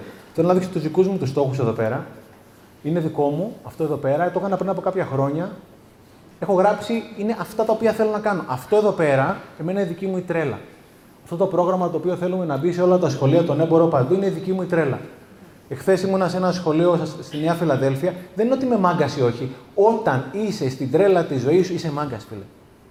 Απλώς έχει να βρει την τρέλα της ζωής σου. Εμένα μου πήρε 50 χρόνια να βρω τρέλα της ζωής μου. Κάνοντας πολλά πράγματα φυσικά. Ήμουν χθες σε ένα σχολείο στη Νέα Φιλαδέλφια και μιλούσα και μου λέει ρε παιδί μου, εντάξει, φαίνεται ότι σου αρέσει αυτό το πράγμα. Φίλε, αυτό που δεν ξέρεις είναι ότι σήμερα η κόρη μου είναι άρρωστη, του λέω χθε. Αλλά είναι άρρωστη και θα πάω σε λίγο να τη δω. Αλλά μου αρέσει τόσο πολύ αυτό που κάνω, όπου δεν θα δω το παιδί μου για δύο ώρες, θα πάω να δω 9,5 ώρα το βράδυ στη μαμά. Έχω γράψει τους στόχους μου εδώ πέρα. Πόσα κιλά θέλω να είμαι. Δεν είμαι πάντα 72 κιλά. Έχω γράψει πόσα χιλιόμετρα θέλω να κάνω την εβδομάδα. Δεν κάνω πάντα 30 χιλιόμετρα. Αλλά είναι το GPS ζωής μου. Εννοείται δεν έχω βγάλει και τα λεφτά αυτά που έχω βάλει. Μην τρελαίνεστε. Θες ένα άλλο μου λέει: Όχι, εννοείται είμαι πολύ μακριά, αλλά είναι το, είναι το GPS μου. Εδώ πέρα, όταν μιλήσαμε με το Σάββα, έβαλα το GPS για να έρθω εδώ πέρα. Στη ζωή δεν έχουμε GPS. Το έχουμε πολύ γενικό. Θέλω λεφτά. Πάρε ένα ευρώ. Ε, δεν εννοούσα ένα ευρώ. Ε, κάνω το συγκεκριμένο, πόσο θέλεις. Θέλω να βλέπω τους γονείς μου. Δες μια φορά το χρόνο. Κάνω το συγκεκριμένο φίλε. Θέλω να του βλέπω μια φορά την εβδομάδα. Αυτό είναι στόχος. Θέλω να πάω διακοπές μια φορά το χρόνο, μια φορά τα δύο χρόνια. Να διαβάζω πέντε βιβλία το χρόνο. Κάνω το συγκεκριμένο. Οι περισσότεροι άνθρωποι εκεί πέρα έξω είναι εξαιρετικοί, είναι περιφερόμενες γενικότητες. Ναι, τα έχουμε όλα στο μυαλό μας. Τα είχα και εγώ στο μυαλό μου μέχρι πριν από μερικά χρόνια. Όταν τα έβαλα κάτω, αυτό που έλεγε η φίλη μου, τα έκανα συγκεκριμένα, ήμουν πολύ πιο ξεκάθαρος θέλω να κάνω. Και ο στόχος κάνει το εξής, κάνει το, κάνει το εξής μοναδικό. Κάνει το αόρατο, όταν έγραψε το πρώτο βιβλίο, βάλαμε τους εκδότες στο στόχο αυτό εδώ πέρα. Την ώρα που το γράφεις, ξέρεις ότι είναι πολύ μακριά, αλλά αρχίζεις να το βλέπεις. Κάνει το αόρατο ορατό ο στόχος. Όποιος και να είναι ο στόχος. Και κάνει κάτι άλλο. Φέρνει το μέλλον στο παρόν. Αρχίζει να το πιστεύει. Είναι το GPS και θέλει φυσικά πολλή δουλειά. Εγώ το έχω αυτό εδώ πέρα πίσω από το λάπτοπ μου και το βλέπω κάθε μέρα. Και φυσικά όπου χρειάζεται το αλλάζω. Γιατί να είναι συγκεκριμένα γραπτά και μετρήσιμα και να είναι και στο, να τα βλέπω; Έγινε έρευνα στην Αμερική. Πριν από 30 χρόνια πήγαν στο Πανεπιστήμιο του Yale. Βρήκαν τους πρωτοετής για να δούνε τι ποσοστό είχε συγκεκριμένους γραπτούς μετρήσιμους στόχους. Είχε μόνο το 3%. Το υπόλοιπο 97% μέσα στο κεφάλι μα. Μετά από 30 χρόνια πάνε για να δούνε το 3% Τι είχε πετύχει σε όρους οικονομικούς μόνο είναι αυτό που θα αναφερθώ, σε σχέση με το υπόλοιπο 97%. Το 3% που είχε συγκεκριμένους γραπτούς μετρήσιμους στόχους σε οικονομικούς όρους, γιατί μπορεί να είναι εξαιρετικοί μπαμπάδες, είχε πετύχει ότι όλο το υπόλοιπο 97% μαζί. Ίδια χώρα, ίδιο πανεπιστήμιο, ίδιο πτυχίο. Ο πρώτος ήθελε να πάει Ραφίνα, έρθε Ραφίνα. Ο άλλος ήθελε να πάει Ραφίνα, πήγε και φυσιά. Είναι πολύ συγκεκριμένο, συγκεκριμένο, σημαντικό να είμαι συγκεκριμένος σε αυτό το πράγμα που κάνω. Πάρα πολύ συγκεκριμένο. Το έχουμε ξεκινήσει και στα σχολεία. Ευχαριστώ πάρα πολύ. Ευχαριστώ πολύ. Το έχουμε ξεκινήσει και στα σχολεία συγκλονιστικά αποτελέσματα. Έλα, Νίνα μου. Είμαι 90.000 περίπου. Είμαστε 90.000. Περίπου εκεί πέρα. Ε; Οτιδήποτε σαν έχουν θεωρήσει. Αλλά ξέρεις, ο, ο, ο στόχος αυτός που λέει είναι εδώ πέρα, αυτό αρχίζει γίνεται ένα πώς. Εγώ πώς θα κάνω αυτό. Πρέπει να έρθω εδώ πέρα στο φίλο το Σάββα που θα μου φωνάξει, να δώσει συνεντεύξεις. Πρέπει να πάω, πρέπει. Άρα οι περισσότεροι άνθρωποι είναι στο γιατί. Το πώς δημιουργεί άλλο εστιασμό που λέγαμε νωρίτερα.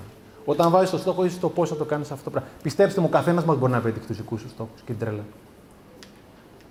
Το ξεκινήσαμε και στα σχολεία. Τα παιδιά ενθαρρύνονται να γράψουν τους δικούς τους στόχους. Όποιοι και να είναι οι στόχοι τους. Και εδώ πέρα δεν έχω δουλειές άλλων εκπαιδευτικών που σύντομα θα έχω, θα τις έχω στο Facebook. Παιδιά τα οποία τα έχουν γράψει συγκεκριμένα τους στόχους. Θέλω να γίνω μέση. Καλά κάνεις. Πρέπει να δουλέψεις για να γίνεις μέση, φυσικά έτσι. Όλοι θέλουν να γίνουν μέση. Αλλά πρέπει να το κάνεις συγκεκριμένο. Γράψει αυτό το vision board. Γράψει συγκεκριμένα, κάνε το συγκεκριμένο. Και όταν το κάνεις, θα δεις ότι υπάρχουν συγκεκριμένα βήματα που πρέπει να ακολουθήσεις. Είναι συγκλονιστικό το να έχω στόχους γραπτούς μετρήσιμου. Είχαν ερωτήσει κάποια στιγμή την Έλεν Κέλλερ, τη γνωστή τυφλοκοφή, αν υπάρχει κάτι χειρότερο από το να μην έχεις όραση. Δεν υπάρχει κάτι πολύ χειρότερο, να μην έχεις όραμα. Το έχει πει και αυτό ο λαός, πας εκεί που κοιτάς. Η ερώτηση είναι πού κοιτάς, γιατί εκεί πέρα θα πας. Όποιο σημειώνει, παρακαλώ σημειώστε. Πάω εκεί που κοιτάω. Κάντε τους στόχους συγκεκριμένους, γραπτούς, μετρήσιμους, αναλυτικούς. Όταν τους βλέπεις να γουστάρεις, να. Δεν θέλω να πω τη λέξη, καταλαβαίνετε ποια είναι. Από κάπου ξεκινάει. Στοχοθεσία. Όραμα, όνειρο ζωής και το όνειρο ζωής, παιδιά, δεν το πετύχεις ποτέ. Δηλαδή, αλλά ξέρεις ποιο είναι; Εμένα το όνειρο ζωής είναι αυτό εδώ πέρα. Θα πεθάνω για αυτό το όνειρο. Δεν θα το πετύχω ποτέ. Αλλά θα πεθάνεις προσπαθώντας για το όνειρό σου. Τον στόχο μπορείς να το πετύχεις. Το όνειρο δεν το πετυχαίνεις. Ο σκοπός ζωής είναι αυτό το πράγμα για το οποίο πραγματικά θα πέθανε όπως είναι ο Μαυρούλης. Πρώτα τελευταία συνήθεια. Εγώ την ορίζω ως αυτοεκτίμηση. Και είναι πολύ σημαντικό, είναι με χαρούμενο με τον εαυτό μου. Αυτό είναι ένα προγραμματάκι που χρησιμοποιώ στο τηλέφωνο μου όταν τρέχω. Γράφει πόσα χιλιόμετρα έχω κάνει, πόση ώρα, την ταχύτητα, θερμίδες κτλ. Όποιο ξέρει από τρέξιμο ξέρει ότι ο χρόνος αυτός δεν είναι καλός. Το σημαντικότερο είναι αυτό που έχει εδώ πέρα το τηλέφωνο, η δυνατότητα να αξιολογήσει τον εαυτό σου. Είτε πολύ δυσαρεστημένος ή δυσαρεστημένος, ή ok, ή χαρούμενος ή πολύ χαρούμενος. Πότε άλλαξε η ζωή μου; Όταν άρχισα επιτέλους κυριολεκτικά ή συμβολικά να δίνω αυτή τη φατσούλα στον εαυτό μου, να είμαι χαρούμενος με τον εαυτό μου. Αυτή τη φατσούλα συμβολικά ή κυριολεκτικά την είχα φυλαγμένη για ειδική περίσταση που δεν ερχόταν ποτέ. Την είχα φυλαγμένη όταν θα κάνω το μαραθώνιο κάτω από τέσσερις. Καλώς την Ανούλα. Πρόλαβες τελικά, έτσι; Γεια μου. Την είχα φυλαγμένη όταν θα έκανα το μαραθώνιο κάτω από τέσσερις ώρες. Δηλαδή ποτέ. Έχουμε όλη αυτή τη φατσούλα φυλαγμένη όταν θα χτίσουμε τον πύργο του Άιφελ, την Ακρόπολη, το δεύτερο Παρθενώνα, οτιδήποτε άλλο. Μένα μου πήρε μισή ζωή να καταλάβω ότι μπορεί να έχω υψηλούς στόχους, αλλά πραγματικά να δίνω στον εαυτό μου την αγάπη και την αυτοαποδοχή κάθε μέρα. Του λέω φιλάρα, μπράβο, το έκανες καλά. Μας έχουν μάθει ότι οτιδήποτε κοντά στην αυτοεκτίμηση είναι κάτι το οποίο είναι ο απαγορευμένος καρπός. Είναι κομπασμός, είναι αλαζονία, είναι ναρκισισμός, να μιλάνε άλλοι για σένα, να μην μιλάς πολύ εσύ κτλ. Και είναι εξαιρετικά σημαντικό να έχω στόχους υψηλούς. Αλλά κάποιοι πρέπει να τους χαρώ τους στόχους. Και πάμε 19, πηγαίναμε σχολείο 19,5 και 19, και εγώ δεν έπαιρνα ποτέ τους βαθμούς, 14-15 έπαιρνα. Αλλά 19 και 19 και 9 και 20 και πάει να χαρεί το παιδί και το λένε οι γονείς του πού θα χαρείς, αφού έβγαλε και το γειτονόπουλο 20. Είναι η χαρά που θα με πάει στην επιτυχία. Χαρά συν δράση είναι εγγυημένη επιτυχία. Δεν πάει η επιτυχία στη χαρά. Οι περισσότεροι άνθρωποι είμαστε τσακωμένοι με τον εαυτό μας. Δεν το παραδεχόμαστε. Δεν μας έχουν μάθει κάτι διαφορετικό. Κοιταζόμαστε τον καθρέφτη και πέφτει πάντα το μάτι στο ελάττωμα, στο αυτό, το λιπάκι, τα παραπάνω κιλάκια κτλ. Δεν γουστάρουμε τον εαυτό μας. Χαράς σε δράση. Ε, χαράς συν δράση ίσον επιτυχία. Έχεις πάρει τις καλύτερες σημειώσεις εσύ. είσαι Θεός, είσαι Θεός. Είσαι θεός. Επιλογή. Το μικρό σου. Το μικρό σου. Παύλος. Παύλος. Είσαι και εσύ ψηλός, έτσι. Όλοι οι ψηλοί κρατάνε καλές σημειώσεις από ό,τι βλέπω. Αυτός είναι 2,05 ρε, εσύ. Το κομμάτι το να είμαι καλά με τον εαυτό μου, παιδιά, δεν υπάρχει τίποτα στον κόσμο καλύτερο από το να έχω καλή σχέση με τον εαυτό μου. Να αγαπάς τον εαυτό σου στην πράξη. Εγώ είχα καταστρέψει την υγεία και τη μισή μου ζωή, είχα άθλιες σχέση με τον εαυτό μου. Θέματα υγείας, δύο καταθλίψεις, πολύ βαριά θέματα.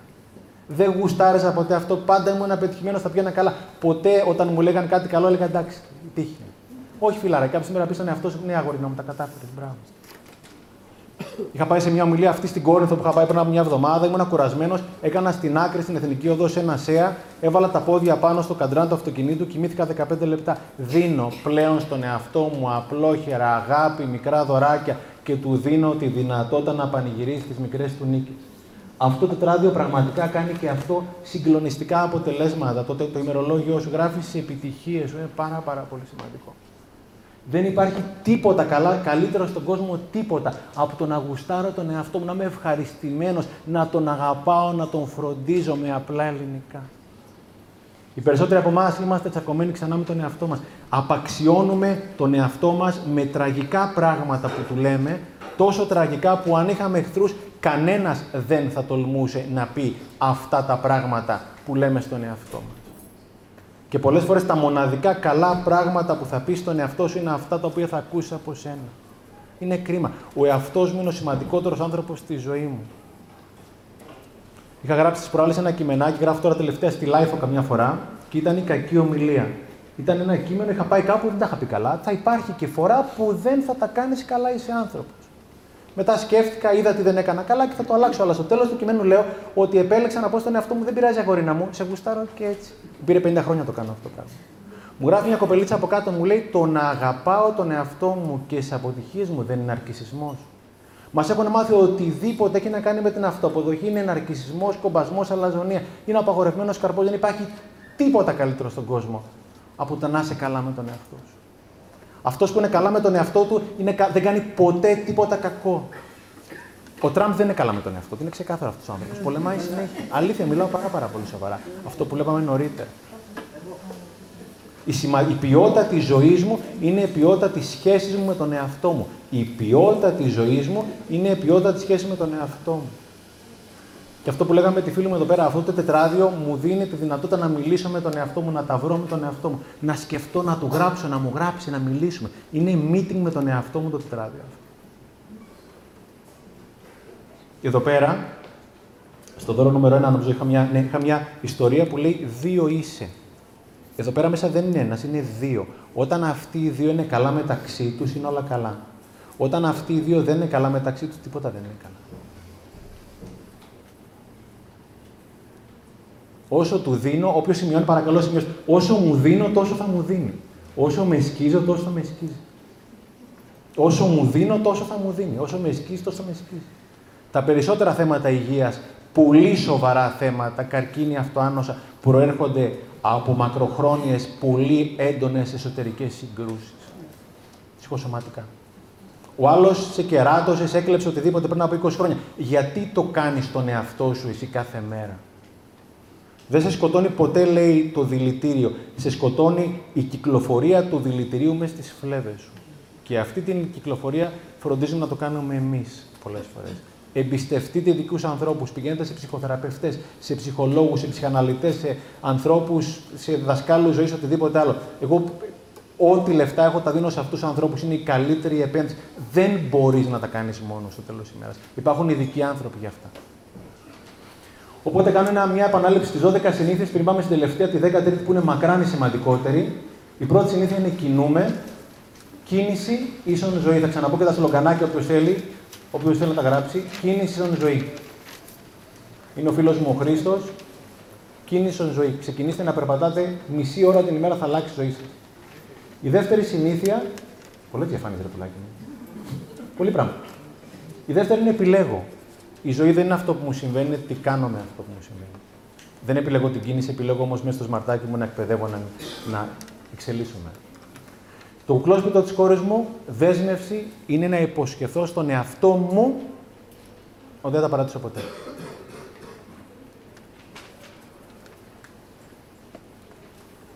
Ο Πάρης, ο Δήμετρος, καλός Δήμετρος ψηλέ, ε, κάθε φορά που κάνω κάτι περισσότερο γίνομαι ο ίδιος κάτι περισσότερο.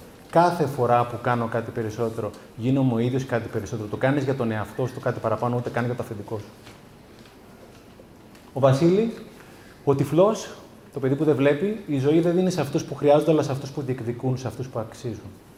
Π.χ. ο Σάβα, ο οποίος με έφερε εδώ πέρα, θα, δεν, δεν, δεν μπορούσα να το δεν γινόταν, ε, χωρίς να γίνει ενοχλητικός. Χωρίς να γίνει. Αν ήταν αυτός, έλεγα δεν μπορώ να έρθω. Αλλά διεκδίκησε αυτό το πράγμα που θέλεις εσύ. Αν όλο δεν θέλω, θα σου πει φιλαράκι δεν θέλω. Είμαστε ενηλίκοι άνθρωποι. Ή θα έπρεπε. Ο κύριος Βλάσης, με το κομμάτι αγαπώ, συνδέομαι, αν θες να πας γρήγορα να πας μόνος σου. Αν θες να πας μακριά να πας μαζί. Σύνδεση, αγάπη, μοίρασμα είναι το καλύτερο καρύκευμα στη ζωή μας. Αλλιώς η ζωή είναι ανάλατη. Παρατηρώ versus κρινώ. Θέλω να έχω δίκιο ή θέλω να είμαι ευτυχισμένος. Τελικά θέλω να έχω δίκιο ή θέλω να είμαι ευτυχισμένος. Το παιδί που εκείνη την μέρα ήμουν τόσο σίγουρος ότι έπαιζε με το κινητό του, έγραφε σημειώσεις. Μην πιστεύεις όλα όσα νομίζει. Δεν είναι πάντα αληθινά. Η αλήθεια είναι στη μεγάλη εικόνα. Ο κύριος Κλαψινάκη, 85 χρόνων και μαθαίνει, καλύτερη γνώση ίσον καλύτερες επιλογές, καλύτερες επιλογές ίσον καλύτερα αποτελέσματα. Μαθαίνω μέχρι να δω τα ραδίκια ανάποδα. Μία ώρα την ημέρα αφιερώνω στην εκπαίδευσή μου, στη μόρφωσή μου, σεμινάρια, ντοκιμαντέρ, τα πάντα. Η γνώση υπάρχει παντού. Εστίαση, επιτυχία χωρίς ευτυχία είναι αποτυχία. Επιτυχία χωρίς ευτυχία είναι αποτυχία. Ο σημαντικότερος μη στη ζωή μου, αυτό που επιλέγω να, να βλέπω. Βγάλτε δελτία ειδήσεων χθες από το σπίτι. Βάλτε ανθρώπους θετικούς στη ζωή σας. Βάλτε γνώση. Τετράδιο αυτό. Συγκλονιστικό. Δεν θα βρείτε κανέναν που το εφαρμόζει και να μην σας πει τα ίδια πράγματα και περισσότερο. Μην πάτε να τα κάνετε όλα. Ξεκινήστε από. Άμα σας αρέσει κάτι σήμερα, μην τρελαθείτε. Ένα πραγματάκι. Απλούς, μικρούς στόχους. Ένα πραγματάκι. Μην τρελαθείτε. Γίνουμε μηχανάκια. Μια ιδέα τσιμπά και ξεκινάτε σήμερα. Σήμερα όμως. Γιατί θα εξηγήσω τι σημαίνει δράση σε λίγο. Όλα αυτά για την εστίαση. Όλα αυτά. Συγκέντρωση. Οριοθετήστε το κινητό σας, τηλέφωνο, τηλεόραση και ραδιόφωνο. Κλείστε τη φασαρία. Όταν βλέπω τηλεόραση, βλέπω τηλεόραση. Όταν είμαι στο κινητό, είμαι στο κινητό. Όταν με τον άνθρωπο, είμαι στον άνθρωπό μου. Είμαι συγκεντρωμένος σε αυτό που κάνω.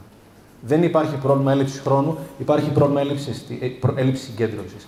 Δεν υπάρχει πρόβλημα έλλειψης χρόνου, αλλά πρόβλημα έλλειψης συγκέντρωσης. Πας εκεί που κοιτάς, κάνε το συγκεκριμένο. Το όνειρο της ζωής σου, θυμάσαι το παλικάρι αυτό εδώ πέρα. Θε να είσαι εδώ ή εδώ. Είναι επιλογή. Είναι αυτό που δικαιούσε εδώ πέρα. Κλείς τα αυτιά σου, κλείς τα αυτιά σου ακόμα και στους πολύ δικούς σου ανθρώπους. Ούτε καν τα παιδιά μας δεν έχουν το δικαίωμα να ορίσουν το όνειρό μας. Γιατί αν εγώ δεν είμαι καλά, δεν μπορεί να με κάνουν με τα παιδιά μου. Ούτε καν ο σύντροφός είναι αυτό καθαρά προσωπικό σου θέμα. Αν δεν είσαι καλά με τον εαυτό σου, δεν μπορεί να είσαι καλά με τον, με τον άνθρωπό σου. Είναι καθαρά προσωπικό θέμα αυτό. Αυτοεκτίμηση. Παιδιά, ό,τι, δηλαδή τον εαυτό σας, όχι σαν να είναι τρίχρονος, σαν να είναι τρίμηνο βρέφος, με αγάπη, με προστασία, με προδέρμ που λένε. Στην πράξη. Στον καθρέφτη, ένα χαμόγελο. Θα είσαι με αυτό το σώμα και με αυτόν τον άνθρωπο από την ώρα που έρχεσαι την ώρα που φεύγεις. Βρέστα μαζί του κάποια στιγμή. Α, το κομμάτι αυτοεκτίμηση. Το έχουμε δουλέψει πάρα πολύ και στα σχολεία. Αυτό είναι από την Βίλη, από το Κολέγιο Αθηνών. Μία ώρα την εβδομάδα τα παιδιά εκφράζονται τι σημαίνει για αυτά αυτοεκτίμηση. Άλλος λέει είμαι εγώ ήλιος στη ζωή μου. Άλλος λέει αυτοεκτίμηση να ζητάω βοήθεια. Άλλος λέει είναι να αγαπάω τα λάθη μου. Άλλος είναι να κάνω παραπάνω λάθη. Παιδιά τα οποία έχουν αρχίσει να τα βρίσκουν με τον εαυτό τους και μιλάνε πολύ ειλικρινά τα παιδιά σε αντίθεση με εμάς, έχουν γίνει άλλα παιδιά. Μας έλεγε η Βίλη ότι παιδί αγόρι το οποίο είχε έντονα παραβατική συμπεριφορά είναι πολύ καλύτερα. Όταν είσαι καλά με τον εαυτό σου, δεν έχεις ανάγκη να κάνεις σε κανέναν άνθρωπο τίποτα κακό.